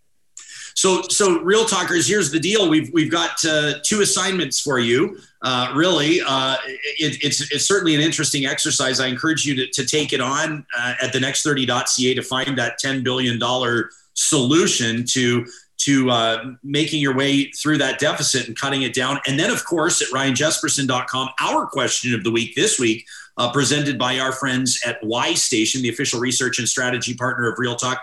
Same deal. We want to know, we want you to answer some, some tough questions on how you would manage this budget. It's super easy for us to sit here as, as, as you know, the armchair finance ministers and criticize what we're seeing from this government, from governments in past. But when the rubber hits the road and when it's our decision to make, it gets a little bit more tough. And, and I participated in the exercise myself uh, on both fronts. I've answered our question of the week. I've done this exercise at the next30.ca. I know some of you think that some of my ideas are absolutely terrible, and uh, that's fine. The whole point of this is to talk it out. So I really appreciate the team at the Next 30 for doing that. Wanted to remind you that uh, we are very proud to partner with the teams at St. Albert and Sherwood Dodge. When it comes to 2021, it's a big year for the Jeep lineup, and that includes the fuel efficient uh, Jeep Compass. That includes the Jeep Wrangler, of course, that uh, Gladiator truck that everybody's talking about. There's the seven passenger Jeep Grand Cherokee. And then, of course, you've got the Jeep Grand Wagoneer as well. You're not going to find a better selection when it comes to the Jeep and Dodge lineup in the province of Alberta than you will at St. Albert and Sherwood Dodge. Give us Scott and team there uh, if you'd like to learn more about how Jeep can be a great fit for you or your family. Also, want to encourage you to check out the team at Westworld Computers. If you're looking to upgrade your setup, uh, whether it's a, a, watch, whether it's a new iPhone, an iPad, the MacBook Pro, the iMac, and we can run our way through the whole lineup. The reason that I'm able to list them off that quickly is because I just picture what we're using in the Real Talk studio on a daily basis.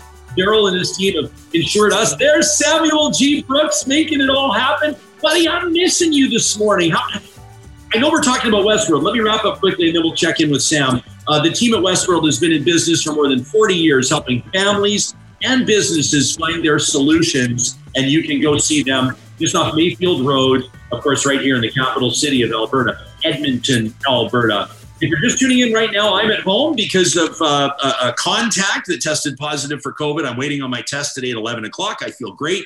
Thank you all for for your encouragement. I'm feeling fine, but we want to do this the right way, of course, obviously and so I'm isolating until I'm able to secure a negative test. Sam has been has been co-piloting this thing, and uh, and, and, when it comes to you know overcoming technical challenges, there's there's been a few bumps in the road, Sam, but I think you are nailing it this morning, pal. How are you feeling? I uh, I, I I'm a lot calmer now. So you know when we first signed on. Um, uh, just you know, I will be absolutely transparent with our viewers. We had you on Skype. We had our our guests on Zoom. Uh, the point to, behind that was to isolate you onto your own feed so that when I'm getting the guests ready, it's like you're in the studio with me. I've got you on your own camera over here separate. Uh, that was really slowing down our network. We moved you over to Zoom. Things are swimming along. So, I'll, like, I'll tell everybody the first eh, 20 minutes or so, you're gonna want to listen to the podcast instead. But uh, it's gonna be it's gonna be smooth sailing after that. Yeah, you know, you know, uh, our the the, uh, the really tuned in real talkers got a peek uh, behind the curtain when Ted Kouri there said to me uh, he was talking about his plan to balance the budget, and and all of a sudden I got up and left. Um, it's because he's seen two windows, right? As soon as you took me off camera, I went and I topped up my beverage in the kitchen, still listening to what he had to say. yeah, and he was seeing, he was seeing the off broadcast feed, which you might call our preview feed, and he thought that I just walked away from the conversation. So no offense to Ted, I didn't think that his answer was that bad. That's fair, yeah. And I mean, things are not going to look super polished today because you know one of the things that I do when I'm getting a guest ready is I put you on camera and then that way I can you know quickly rejig the zoom windows that the right person is displaying on the screen. Uh, I don't have any of those tools today, so we're gonna do it live. Yeah, well, hey, put it this way: Sam is the one wearing the vest and wearing the tie this morning. And he's the one that showed up to really hammer this out. And Sam, we're grateful for that. Um, we obviously had a big show yesterday, and uh, Smith, a former colleague of mine, um, now a former talk show host after she, she walked away uh, on her own terms uh, from uh, you know a very popular uh, talk platform, a flagship talk show platform, and she joined us for an hour yesterday uh, to talk about that. We got into some of the more controversial moments of her career uh, and and some of her um, you know more controversial perspectives, and we were absolutely flooded with feedback. And so I wanted to take an opportunity to number one, thank you all for tuning in. It was uh, by way of podcast downloads. It's one of our most popular shows uh, in the history of the show. We knew that it would be. Um, viewer engagement was strong. And of course, that includes our email inbox. You can send us an email anytime at talk at ryanjespersen.com. We always want you to know you have a voice on this show, and we uh, care very much about how you feel about what you're hearing. We hope that this has prompted a, a thought exercise with you, whether it, it, has prompted you to, to, to question some of the beliefs that you have, whether it's uh, political, fiscal, uh, or otherwise, or, or, or, whether it reiterates your perspective. We put our thoughts uh, through these challenges; they become forged by fire, so to speak, and uh, and we move on. I appreciated hearing from Elroy. Elroy sent me an email to talk at ryanjespersen.com. He says, Elroy says the classic collision of faith and science. He sent this in right after the interview. He says it's hard to argue argue logic with an emotional case, dialogue erased and replaced with blanket statements, racist, climate denier, conspiracy theorist. Much love. That from Elroy. Kind of feels like a bit of a haiku. I know it doesn't follow the formula, but there you go. Uh, this was an interesting one that, that, that we received, and, and, we got a ton of emails, uh, specifically as mentioned, about the interview with Danielle. And I wanted to get to some of those in particular. Donna says, Ryan, I'm, I'm writing in specifically to tell you how much I appreciate that interview that you had with Danielle Smith. I was relieved uh, to hear her question you, and I was relieved to listen to her answers to your questions. Uh, I used to enjoy listening to her when she filled in for you on your radio show, but but since the pandemic, I've been troubled by the fact that she had a platform, a megaphone, really, for her beliefs. And then you actually brought that up and talked about it in the interview yesterday. So, though she says she is for freedom, says Donna, it, it struck me more as selfishness. And by the way, I'm glad you asked her if she thought that Donald Trump should be banned from Twitter or whatever. And I thought that her answer just shows how she thinks Thanks so much for what you do at Real Talk. I've watched every day from the beginning. That from Donna. That's incredible, Donna. And thank you for tuning in. Angela wrote in and said, you know, it's great of you to have Danielle Smith on the show. I, uh, I love to hate her, says Angela. And I was super excited for the interview, but I was kind of frustrated by a lot of her responses. She seems to really rely on that politician dodge when it comes to a lot of issues. No real accountability for her opinion. For example, her stance on reopening the province, but, you know, don't use her opinion to back up your protest. I mean, if that makes sense. Angela says, I, I, despise people falling back on acting as though they don't know or they're unaware of certain implications. She almost seems to play dumb sometimes, but she's very smart and she does know what she's saying. Angela wonders Do you get frustrated interviewing or talking to her? She says also, thanks for taking the time to read some of our comments and emails. It's what holds you accountable and what keeps you accessible. That from Angela. Thanks very much. I don't get frustrated talking to Danielle. You've got to be sharp uh, talking to Danielle. I think I think there was some obfuscation uh, yesterday. I think that she, um, you know, as many people do, um, especially savvy communicators, including politicians or former politicians, uh, I think that they can create noise around issues which which uh, distract from the fact that that they're not maybe really answering the questions they've been asked. I think that she mischaracterized a few things, including my departure from Corus Radio and who was responsible for that. Obviously, she's standing by some of her positions on alternative COVID therapies, and, I'm not going to call them that. Let me let me say uh, therapies that have been ruled out by health professionals, including hydroxychloroquine. I thought that was interesting. Um, obviously, uh, many of you took issue with what she had to say. Some of you absolutely loved the interview. I mean, Cam wrote in to say, I really, really enjoyed the conversation between you and Danielle. Uh, I couldn't help but think that she and you, Ryan, would be perfect for a more focused conversation every Monday. Cam says you talked about those meet in the middle Mondays. Responsible, respectful, one on one debate on controversial issues is really hard to come by these days. Uh, Cam says, I really am enjoying Real Talk's continuing evolution. That's a great way to put it, Cam. That's what we're doing. We're continually evolving this show, and I appreciate you phrasing in that way. George wrote in to say, watching Real Talk Monday morning, uh, I know why I love Danielle. She's balanced, wise, compassionate. She was not raised in a Christian home, and she defends the pastor at Grace Life Church about his principles and our right to worship and how government is circumventing our rights. You, Ryan, on the other hand, raised in a Christian home, seemingly go out of your way to criticize the principles that your family holds dearly. Not sure how you can rationalize this with the way you were raised. Uh, this from George, who has no idea how the hell I was raised and what my family holds dear. But George, I appreciate you making the assumption. He says it's disappointing to see that the COVID issue has become so divisive. And unless you consider the source, um, and unless you agree with the rhetoric being pandering to the government, you are branded wrong. Danielle gave us a refreshing insight into what is really going on. George says maybe you should take a few lessons from her. And I think there'd be a whole lot more respect for you. As usual, you bring her on, make nice, and then bang, start to crucify her because she doesn't agree with you. That from George. This one from Bruce, who says, Ryan, Monday was my first time tuning into your show. Danielle Smith recommended it. Uh, I can't say I'm a believer in your opinions, but let's give it time. Bruce says, I'm disappointed in your views on COVID lockdowns. Uh, maybe when all the scary hype disappears, and we start counting the deaths in comparison to destroyed businesses and huge federal deficits, we can begin to have real open discussions.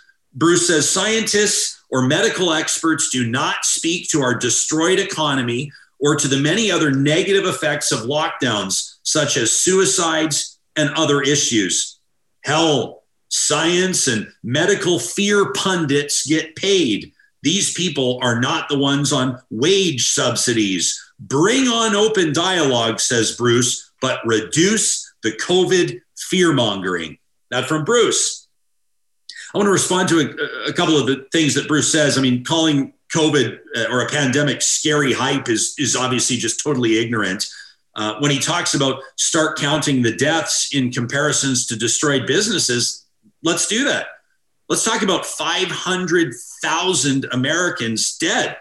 Let's talk about tens of thousands of Canadians dead or uh, living with what will be the symptoms of long COVID, including respiratory problems for the rest of their lives. These are people in their 30s and 40s and 50s, hopefully with many more decades on the planet. Let's talk about the fact that the suicide rate is actually down over this past year than it has been over the past five years, which, while every death by suicide is obviously tragic, somewhat of a good news story in a way. Suicides are down. Now, do we know why? We'll continue to rely on the expertise and the observations of mental health professionals. We're still in this one, we're still in the trenches, but statistics show that suicides are down. And I think that approaching uh, something like health management of a pandemic based on the business realities is ignorant. Now, we have talked many times about how we need to find a balance between preserving the health or protecting the health of the population and protecting the health of the economy. And that's a constant exercise that I'm sure we've talked about dozens of times uh, in the relative infancy of this show. Angie wrote in to say, Ryan, thanks for having Danielle Smith on your show on Monday. Um, it was a great interview, although your comment about her and tiki torches hurt her. I'm sure that from Angie. Uh, I'll touch on that in a minute. She says when you when you speak of the pastor uh, from Grace Life Church uh, that's locked up in the Edmonton remand right now, I had written down that that you said that people are buying in and how the pastor is handling himself is basically a slap in the face to Canadians. Angie says, I, I, don't really know anybody that's buying into the narrative, and, and we feel like the pastor is standing up for Canadians. I mean, considering the number of people that attended Grace Life Church on Sunday, considering the fact that the number doubled, I am not alone in my thoughts. Angie says, I took the time to listen to the pastor's sermon uh, from December 20th, as well as his sermon on February 14th, to try to understand his position. Angie, I commend you for that. Uh, she says, I'm not religious, and I have experienced, our family has experienced a COVID death. I'm sorry for your loss. She says, but I'm, I completely disagree with how this pandemic is being handled in this country. Pandemic in quotes, by the way. She says it has nothing to do with our health and everything to do with politics. She says, My doctor friends and EMTs agree with me, but they can't speak out, so we'll never hear that side. Angie says, I just wanted to give my opinion, but I can tell from the, the, the little that I listened to you before Danielle came on uh, that you and your listeners may not agree with my sentiments. And that's okay, says Angie, as long as we can continue to have open dialogue. I appreciate that. I also want to reiterate that that my listeners or real talkers do not simply align with one perspective. Um, and, and I can tell you this with confidence because of what we see on our hashtag Real Talk RJ, from what we see from responses from you, the, the more than thousand of you every single week that go to ryanjespersen.com and that fill out our question of the week we do have diverse perspectives here. We have people that vote for different political parties. We have people from different ethnic and religious backgrounds, from different age demographics. And that's what makes, in my mind, for healthy discussion when it comes to community. Angie did talk about my talk of tiki torches and how she perceives that it hurt Danielle. And that, and that was one of the, the comments or the questions that Danielle really pushed back on yesterday when I said to her, you know, that this anti lockdown rally uh, and I'm paraphrasing what I said. You can watch the full interview, of course, by uh, subscribing to our YouTube channel. If you subscribe to our podcast, if you're listening to our podcast while you're walking your dog, while you're doing the dishes, while you're making dinner, while you're working away, thank you for that. Um, you can listen to the interview in its entirety. But to paraphrase, I said to Danielle, this rally, this this end the lockdown rally over the weekend, you know, the, these are your support, these are your people, basically. I said, and I said, and we see representation there from groups like Proud Boys and others. And does it concern you? I said, we see tiki torches. You know, that, that has come to symbolize uh, unabashed racism. Uh, we talked to Amarjeet Sohi and Senator Paula Simons about that earlier this morning. Does that concern you? And Danielle really pushed back on that. She's, uh, I think, I think she said preposterous. She said that's that's prepo- or that's outrageous or, or preposterous to suggest that these are my people. Um, some of you pushed back on that. I stand by the statement. Um, I am not saying that I think Danielle Smith has a Proud Boys uh, vest hanging in her closet. Obviously not. I know Danielle better than that personally uh, to, to even suggest that. But it is no secret. I mean, Danielle Smith uh, is hosting uh, this event or, or did host. I'm trying to remember if it was last night or it's coming up, but this week hosted an event sponsored by uh, these groups, um, you know, she's talking to Drew Barnes, the End the Lockdown Caucus, these anti lockdown rallies. They're bringing on retired Lieutenant Colonel David Redman, who we had on our show a couple of weeks ago and, and then had him fact checked by a panel of physicians. We also spoke to Drew Barnes on the show because we're not afraid of these conversations because we promise you we will have these conversations. We will seek to understand. We will have meaningful dialogue. But danielle is literally uh, hosting an event for people advocating to end the lockdown. So I stand by my comment that I think that it's safe to suggest, and I circled back to clarify in the interview when she pushed back, which which I was a slight bit surprised at, at how vociferously she pushed back. Um, my comment to her was if you were to poll people there at that rally, or if you were to poll people arguing to end the lockdown and ask them if they were to listen uh, it, you know, six months ago, if they were listening to AM radio, were they listening to Danielle Smith or Ryan Jespersen? I would suggest that the majority of people there would be listening to Danielle Smith. And uh, I think that's about as safe a statement Um, if they were to choose between her show or my show, I think that's about as safe a statement as I could make. The point of the question was to imply or suggest that she has an understanding of what makes these folks tick. Uh, these folks find, I think, alignment in some of her principles on things like freedom. She told us yesterday the reason why she doesn't think she's cut out for talk radio right now, the reason why she thinks she's, quote, unelectable is because, quote, she loves her freedom too much. And that on the surface is what these rallies purport to be all about. And that was the question that I asked. Angie, I really appreciate your email. You know, friends, you can send us an email anytime. Again, talk at ryanjespersen.com, or you just go to our website, ryanjespersen.com. You look in the top right hand corner and you click talk to us. And that's a great resource uh, for us as we attempt, of course, to ensure that what you want to hear and what you think is important are issues that we reflect on our broadcast. We're going to meet a remarkable real talker in just a moment. This is the type of individual that does things that I wouldn't even wish upon my worst enemy. There, there are there are marathons, which even the, the word marathon evokes a physical response, and then there are ultra marathons. And we're going to find ultra marathoners scoff at marathoners. Ultra marathoners are the real deal. And we're going to meet one in just a moment. But before we do, I wanted to remind you all that we're so grateful to be partnering up with teams like Park Power. Park Power has been in business in the province of Alberta coming up on 10 years, and they make a remarkable commitment to their fellow Albertans that they're going to take 10% of their profits every year and plug them back into the community. That's how they support nonprofits, and it's what makes us so proud to partner with them.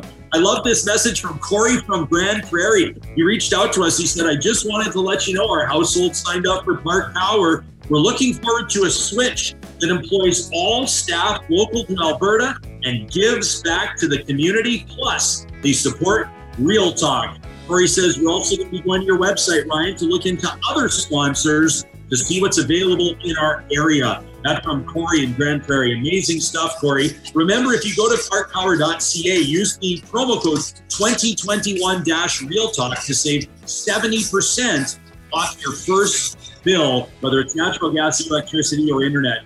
We're also very proud to be partnered up with the team at Eden Landscaping. You can check out landscapeedmonton.ca for more on what they're doing.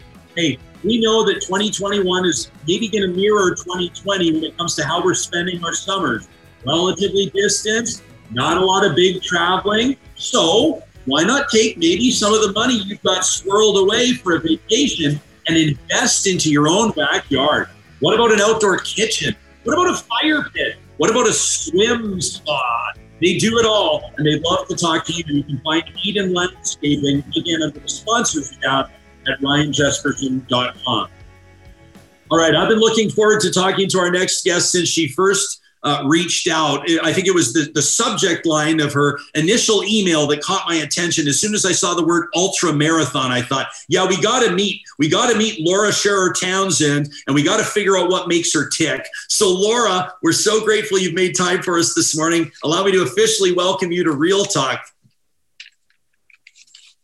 We're just going to get you off mute. I think you're on mute. It's okay. I did it 10 minutes ago myself, my friend. So don't sweat it. But as soon as we get your audio, we'll get it going. There we'll we go. There you are. I am. There I am. Welcome to the show. Um, thank you so much for having me. Um, wow, I'm honored, and it's awesome that you introduced Park Power because he's actually they are actually a sponsor for our race, Survivor Fest. What? Yeah. Whenever I listen to your show, I'm always like they're a sponsor for Survivor Fest. They're a sponsor for Survivor Fest. So, um, you know, when you surround yourself by good people, great things happen. So, yeah, it's Well, uh, Okay. So- but say, the one sponsor, the one sponsor we don't have is Bitcoin and Wells. Or no, there's no and, right? But you know, I'm thinking, come on, Adam O'Brien. Come on. Racers, you know, we don't make much money. How about a little prize money for the top females and males racing at our race? Come on, Adam. Show us the money. She's been on the show for 45 seconds and she's already calling out the title sponsor. I love it. Laura, before, before we go any, and I wouldn't actually be surprised if they step up, but that's not for me to say. Um, Laura, let, okay, before, I want to pick your brain. I want to hear about ultra marathons. You're, you, I use this as a compliment. You, you are a maniac uh, because you have set, you have set this goal that is so ambitious, and I love it. Um, but but you've talked about Survivor Fest, so why don't we set the scene by understanding what Survivor Fest is all about and how you got to this point in your personal life? So, um, Survivor Fest is a timed running event. It's an annual event where we raise money for Saffron Center, hence the the name Survivor Fest. Um, and it's also a International Association of Ultra Runners bronze qualifying event, which means that athletes come to run six hours, 12 hours, 24 hours around our track. And some athletes um, are, are hoping to qualify for the Canadian national team or set world records or age group records uh, around the track because it takes place at a 400 meter track in Strathcona County and uh, so it's flat and fast. And yeah, last la, not last year was canceled due to COVID, but then uh, the year before we were, which was our first event, we raised over three thousand dollars for Saffron Center, and we were able to uh, qualify two individuals for the 24 national sorry, the 24 hour national team, the Canadian team. So they went to Ireland to represent Canada.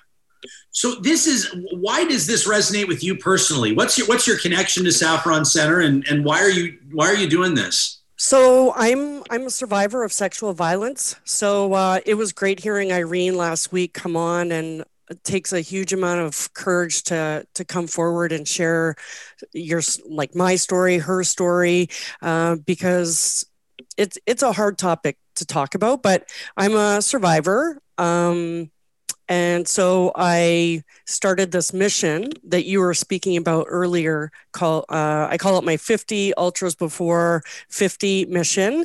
I completed number 35 last week in Calgary. that I emailed you right after, and you were like, "What?" Um, so because it was like to to to, to remind people, uh, you ran an ultra marathon in Calgary last. It was like minus what was it? Minus 25. It was minus 33 with the wind chill. Minus 33. Like, is that even, yes. that's not even safe, is it? Uh, well, there, there's a lot of, lot of people say it isn't. Um, I practice a lot. Like I run in everything. Um, so I've figured out exactly what to wear, exactly what to eat. Um, it, it's a practice, right? Like it's not like it's just like running 50 kilometers or an ultra marathon. It's not like you go out the door and and that's what you're running it's all build up and training and um, so i had been running uh, even the weeks pr- prior when it was minus i don't yeah 35 and minus yeah. And and i've just i've just figured out what layers of clothing to wear what socks all that that works. And so Laura, what, what ultra marathons are? How, what's the distance we're talking about? I mean, first of all, there's the whole running for 24 hours thing, which has immediately turned you into a celebrity with real talkers. Uh, let me just read some of the comments here because I, I hope you, you need to hear some of these. Uh, oh. like, um, like this is amazing. One one uh, viewer says, I, "I don't think that I've run for 24 hours in my entire life total," uh, which which is amazing. That from Travis. Um, uh, Kaylin's watching from Vancouver. She says, wait, hang on a second. 24 hours just running around and around a track. That takes incredible mental stamina. What a great cause. Terry writes in just to say, hang on, running for 24 hours? So there's that. But the but the ultra marathon itself is is that a standard distance every time? You're going to run 50 of these before you turn 50? So typically, anything that's over 42.2 kilometers is considered an ultramarathon. But generally, um, the races, the the ultra marathon race distance generally starts at 50k. Then there's the 50 miler, then 100 kilometers, um, 100 milers, which is 160 kilometers. And now there's even events where there's 200 milers down in the States. These timed running events are actually very popular down in the States. I think because their weather is a little more conducive for timed running events. And so I knew um, from other running friends that I have, they had gone down to the States and done um, these timed running events. So they're so I thought, you know, there's there's not many events like this here in Alberta. So let's let's bring it here. And the response was fantastic. I mean, we only had 38 athletes for our first event, but the cool thing was is everybody had such a good time. They all registered like as soon as registration opened, there we had probably an 80% return rate of of athletes because they had such a good time going around this track, which which it blows my mind as well because one of the reasons I decided to bring this event was I thought I would never want to run around a 400 meter track for 6, 12, or 24 hours. My ultra marathons, I enjoy going through the mountains on trails. Um, the more scenery, the better. And so naturally, 400 meter track, there is no scenery and it's boring. Like I, I forget which listener had said, you know, yeah, the scenery is absolutely horrid. So, yeah. but you start, but that's where the timed running events become really social. So, the people that are slower get to run beside faster runners. There's conversations that happen. There's a lot of bonding that happens because you're with each other for that entire time. So you see the good, the bad, the ugly. And I think you come out like just I I often um, on our Facebook and Instagram page, I often say Survivor Fest family because we do feel like a family after being together, you know, in that in that space for that amount of time and yeah, experiencing all that together.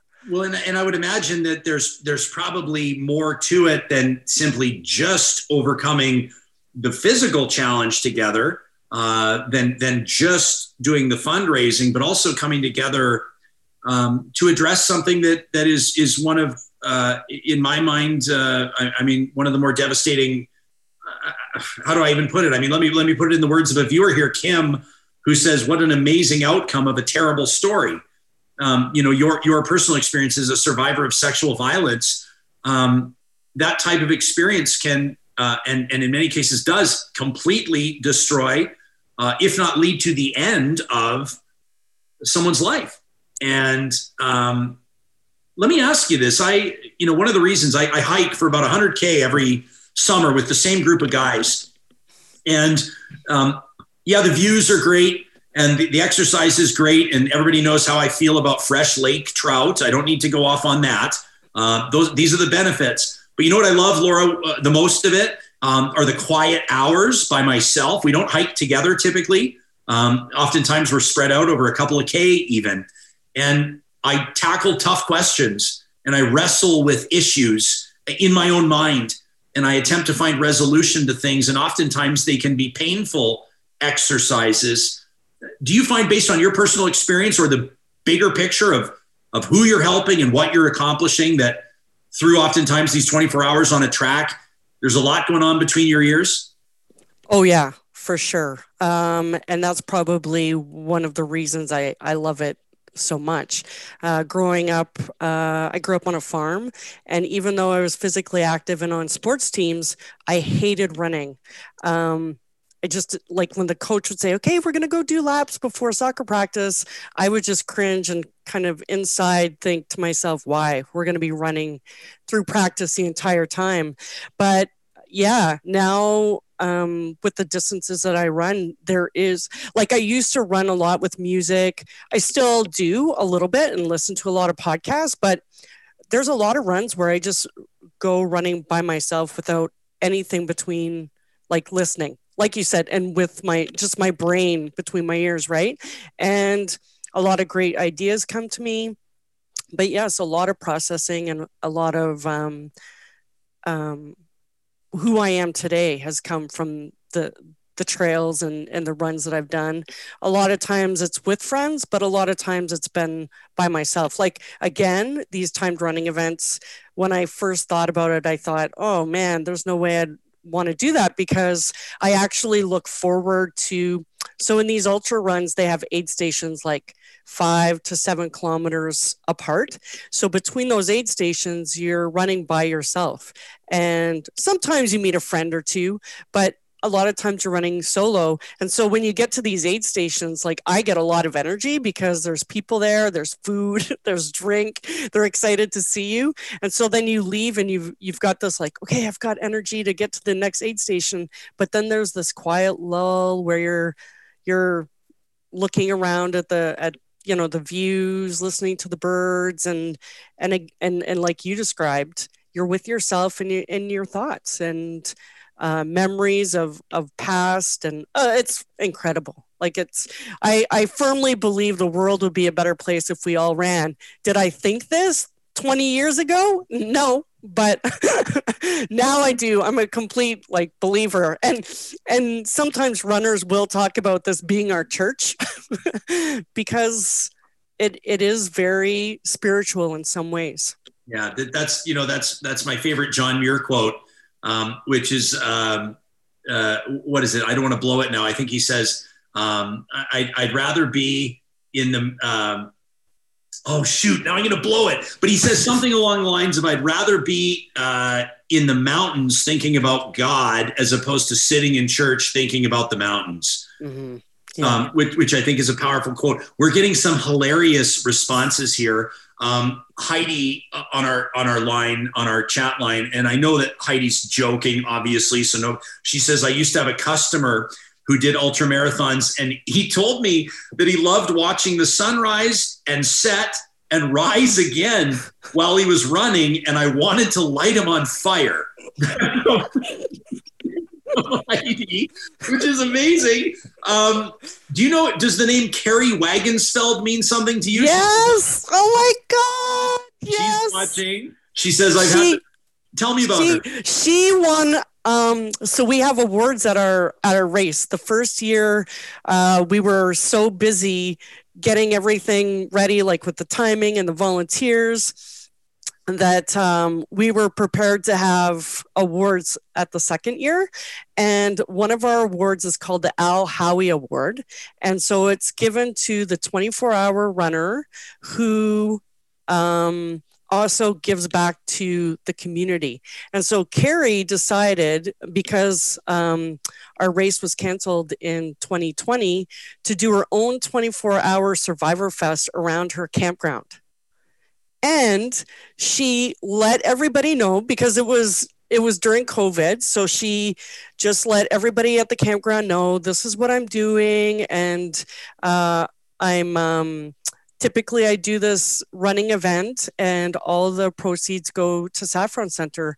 So there were um, a lot of donations that came forward where they donated the money to Saffron Center or made donations to Saffron Center. So my race team and I decided that even though there was no race, that we would award Carrie the Al Howie Award.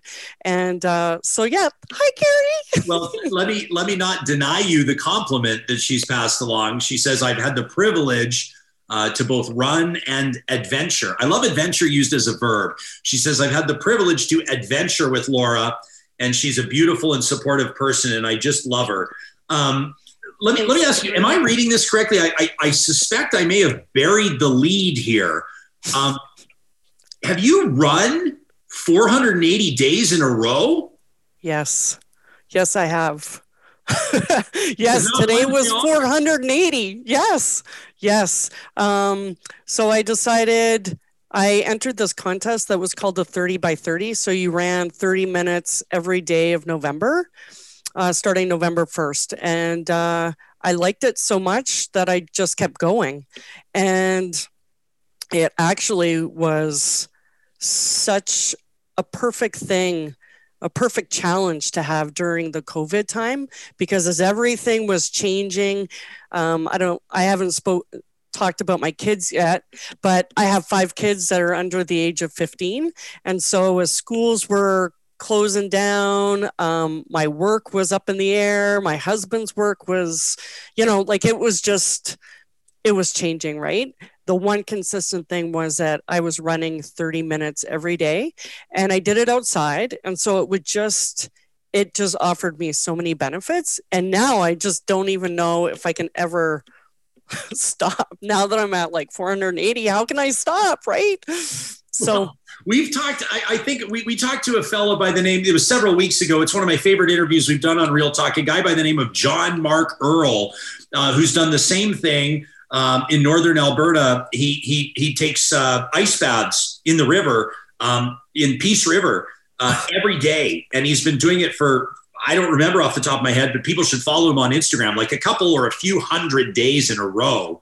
And it's the same sort of a thing. It's it's um, it, and it's what I pick up from you as well. There's a, a beautiful and in some cases a painful uh, personal motivation that drives you. And I think it's just remarkable. I wanted to let you know that an individual by the name of Brad Fair, who's a great friend of this show, he's a brain injury survivor. Uh, and Brad watches us every morning. I think what Brad's trying to do really is is to make me feel guilty about plopping my ass down in a leather chair every day and and sipping coffee while I do nothing but talk because Brad watches Real Talk while he cycles in, yeah, in his life and he cycles like one day during the show he cycled something like 200 kilometers during the show. Like it, it just blew my mind. Anyway he says Please tell your ultra marathoner on Real Talk right now what a great goal. 50 ultras before 50. That's amazing. That from a guy who I would say walks the walk, but he cycles the cycle. So that from Wow. Brad. What do you Thanks, want people to, uh, aside from support of of what you're doing and obviously you know we want to make sure that people check out survivorfest24.com uh, laura but what do you hope to accomplish with all of this what do you want real talkers to take away from this interview Well, of course, if you're an athlete, come to our event, right? Um, but you know, the biggest thing for me is just sharing my story. Um, I think, I think it was like Kim had said uh, that this is a, you know, it is a great story uh, to talk about because a lot of times when the topic of sexual violence or sexual assault is brought up, it is hard. It's a hard topic and it sometimes can be sad and frustrating. But if you tell my story, it can also be an icebreaker because there's a lot of people out there who have been affected by sexual assault or violence. Uh, they haven't spoken or, or said a word about it. I have a lot of people that come up to me after I've shared my story um, and they've never even said the words me too before. And so that's always the start of the journey. And uh, everybody's journey is different. Not everybody has to do what I'm doing, but um, mostly just share my story and talk about something that can, be, like, I, I love the hashtag Beyond Me Too, because there is something very powerful and strong that can happen.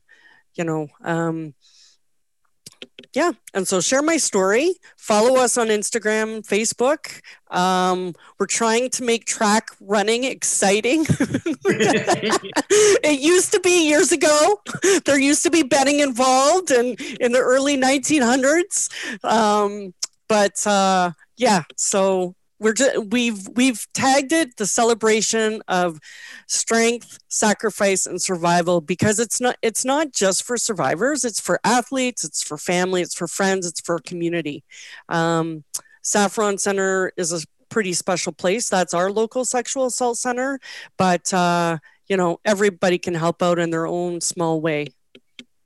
Well, let me tell you, um, I uh, you're a new friend of mine, but I'm proud to consider you a friend. I'm I, I'm blown away at what you're doing. Um, I'm not going to promise to join you on an ultra marathon, but You, I will. you could come MC. Come MC. I can come MC it. Okay, well, we'll you and I will. You and I will continue to talk. I get, I'm, I'm, I'm proud to tell you right now. I'm happy to make a commitment to support the event. Absolutely, at the very least. Um, you're a remarkable human being, and and what really means a lot to me as well is to know that that you're a real talker. You're a member of this community, and uh, and so on behalf of all of us that are going to people are going to hear this on the podcast days from now. Um, people are watching it live right now on YouTube. We're proud of you. And Oh, uh, thank you so much. you got it. Yeah, I'm hooked. I'm hooked. Like I said, every day I'm I'm well, I, I might have missed a few episodes, but I try and keep on top of it. This morning I was trying to listen while I was doing core, but because there was some sort of glitching and stuff because you were at home. So Yeah, that's anyways, all. That, that's all Sam's fault. I'm so sorry, you guys. I'm going to remind everybody that I can cut you off anytime I want. yeah, that's right. That's right. Sam Sam holds the guillotine. He holds the controls to the guillotine today, so we better be careful. Hey, Laura. Um, Laura, honestly, uh, uh, SurvivorFest24.com. Is there anything else that we haven't touched on that you want to mention quickly? I don't think so. Just Okay. that June 12th, 13th, Survivor Fest is part of the Trail and Ultra weekend. Um, we have amazing medals that we will personalize with, I got to get this straight. Epic vibe share double or triple slam. So if you do our event with another event, r- r- uh, runners are absolute crazy people. So if if they're looking for other events, tag it up with ours and we'll personalize your medals. You, you like it's not enough. Some some people are looking at this, running it for 24 hours. Is it's not enough? Well, you know, and it helps support the other race directors like Sinister Sports down in Crowsnest Pass. They've got the virtual vert, Five Peaks. They've got a short trail race. There's a new ultra in town called the Klondike Ultra way up in Fort Fort Assiniboine. So they've got relays, long. But if you find a 400 meter track, go around for six hours. This could be yours. That could be yours. All right, Laura Townsend. Uh, I'm all about collaborating and having fun. And that's why my team has decided February 28th, no more new ideas from Laura is coming to Survivor Fest. Oh, That's my deadline for bringing new ideas. So I've got to get in as much as I can before February 28th. And so and so here so here you are on on Canada's most listened to daily podcast, throwing out as many ideas as you possibly can. Yeah, thanks, hit your Ryan. deadline. Good thing you gave me a time, you know, okay, Yeah. time out. All right, Laura. Hey, uh, Thank you so much. You're a legend. It's And a we'll real pleasure. To it's a pleasure to have you on the show. Thanks for if this. you are if you want to talk about any other running stuff in the province of Alberta, I'm your girl. Consider it done. there you go.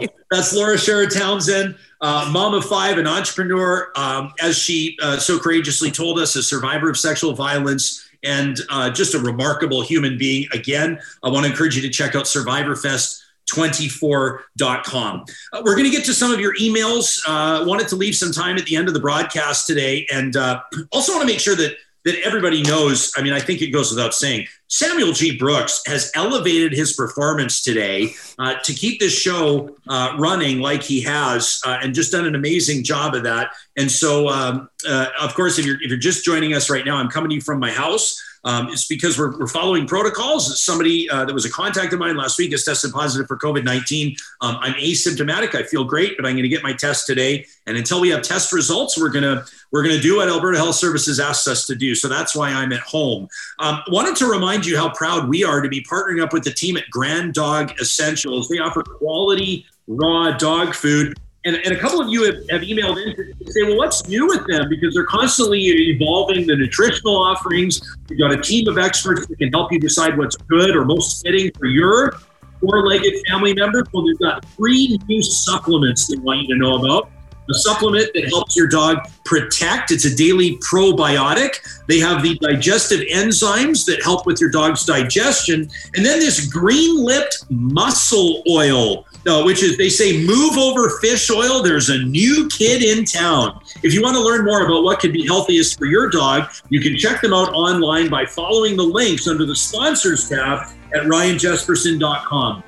We're also very proud, as you know, to be partnered with the team at Local Waste Services. For more than a quarter century, they've been in the business of waste management, going up against the big multinational companies. They're locally owned and operated, and they want to compete for your business. You can check them out online at localwaste.ca. You can ask for Chris and Lauren if you want to give them a call. And of course, don't forget, they sponsor our trash talk every Fridays as we wrap up our show. It's your chance to blow off a little steam on things that are driving you nuts. But whether that's provincial politics, whether it's raisins and cinnamon buns, whatever it is that's driving you absolutely bonkers, you let us know by sending us an email to talk at ryanjespersen.com. Make sure you put local waste or trash talk in the subject line.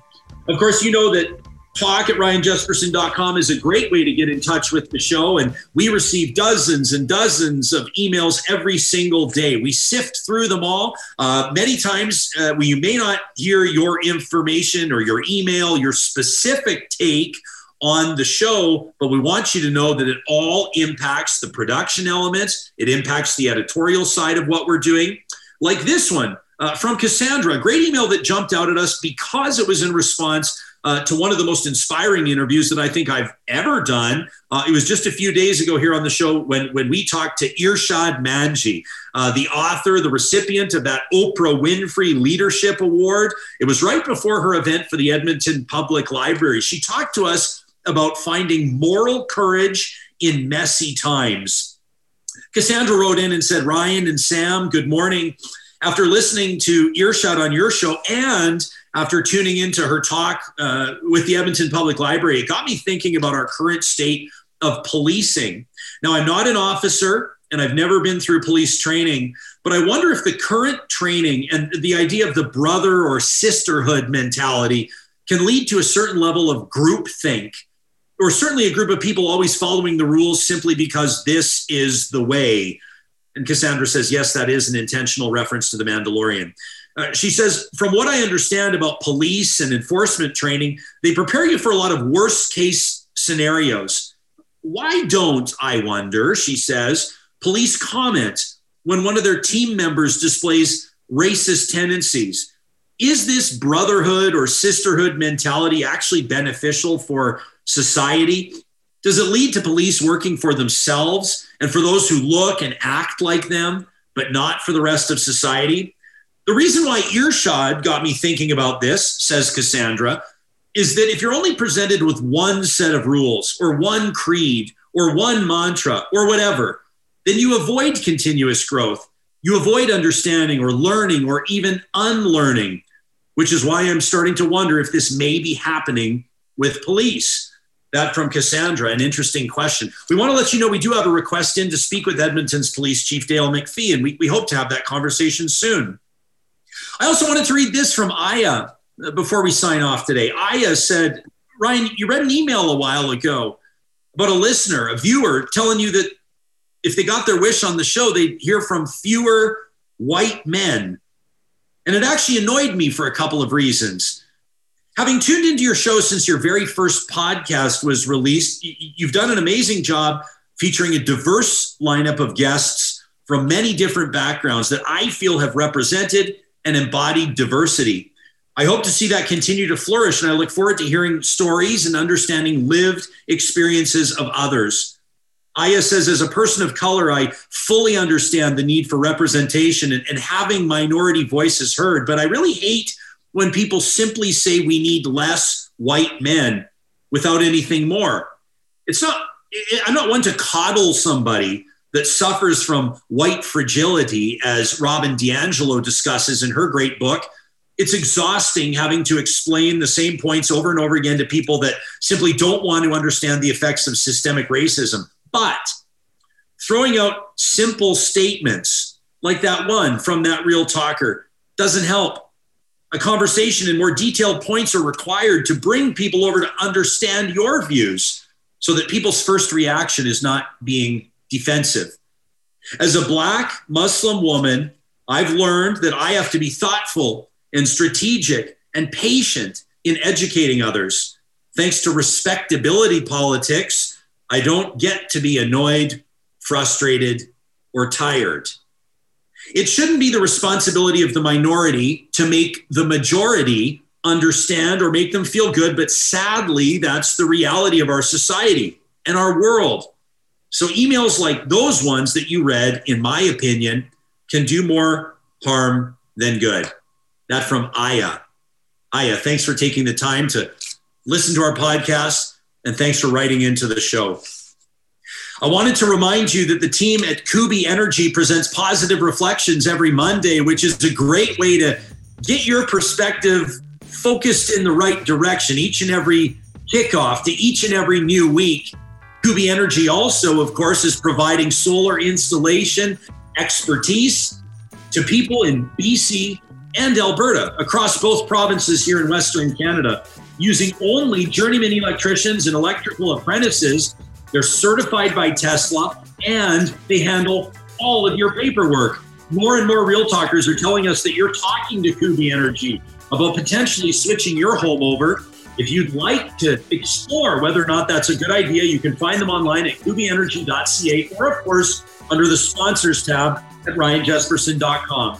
We also want to remind you that if it's a day to treat yourself, or maybe it's a day you feel like skipping all the prep and the mess that goes along with making dinner, why not look to your go to delivery app or hit the drive through at one of the six Dairy Queens in Northwest Edmonton and Sherwood Park. They've got a chicken strip special for just under seven bucks right now, and they love when you let them know you're there because you're a real talker. They say more specific specials coming up for those that tune into Jespersen. Stay tuned from the team at Dairy Queen. And finally, a shout out to the team at Alta Moving and Storage today as the weather edges towards spring and we get more and more excited about new beginnings. If that involves a move for you, take the stress out of it. Check into those pod style containers that they offer, or if you require long or short term storage, nobody does it better than Alta Moving and Storage, locally owned and operated. You can find all of their details on our website. Just follow the sponsors link. Well, there we have it. This is the first broadcast that we've ever done remotely. Samuel G. Brooks has been uh, bravely uh, behind the scenes solving problems and ensuring that we stay on the air. And, and Sam, um, we don't know what tomorrow's show will bring. We, we uh, we'll don't know, but we'll we'll be ready for it. Absolutely. We'll be ready for it. I just wanted to take an opportunity right now. Sam, you got to keep yourself on camera because um, I just wanted to say uh, right now, candidly, uh, how much uh, all of us, as part of this community, including me as the host, uh, appreciate everything that you've done. Your expertise is remarkable, and the show would not have made it to air, would not have made it to the podcast today if it weren't for your efforts, including in the late night hour. Look at how Sam gets uncomfortable, everybody. Look how he gets uncomfortable. Look, dude, it's my here. job to make the show work. If that means coming to the studio in my pajamas last night, so be it, which I definitely did. okay. Well, hey, I did my hair and put on a shirt today, so I'm pretty proud of myself. Um, Sam, uh, you know that I've got a ton of respect for you. I appreciate the real talkers that that stuck around through our early bumps on the road this morning show. We're going to talk to you tomorrow morning at 8:30 Mountain Time, including a great conversation with Josh Rhodes out of the University of Texas and Blake Shaffer out of the University of Calgary we're going to fact check some of the wind and solar stuff we talked about yesterday and take a look at what we should learn from the great state of Texas. Until then, make it a great Tuesday, my friends, and we'll talk to you soon.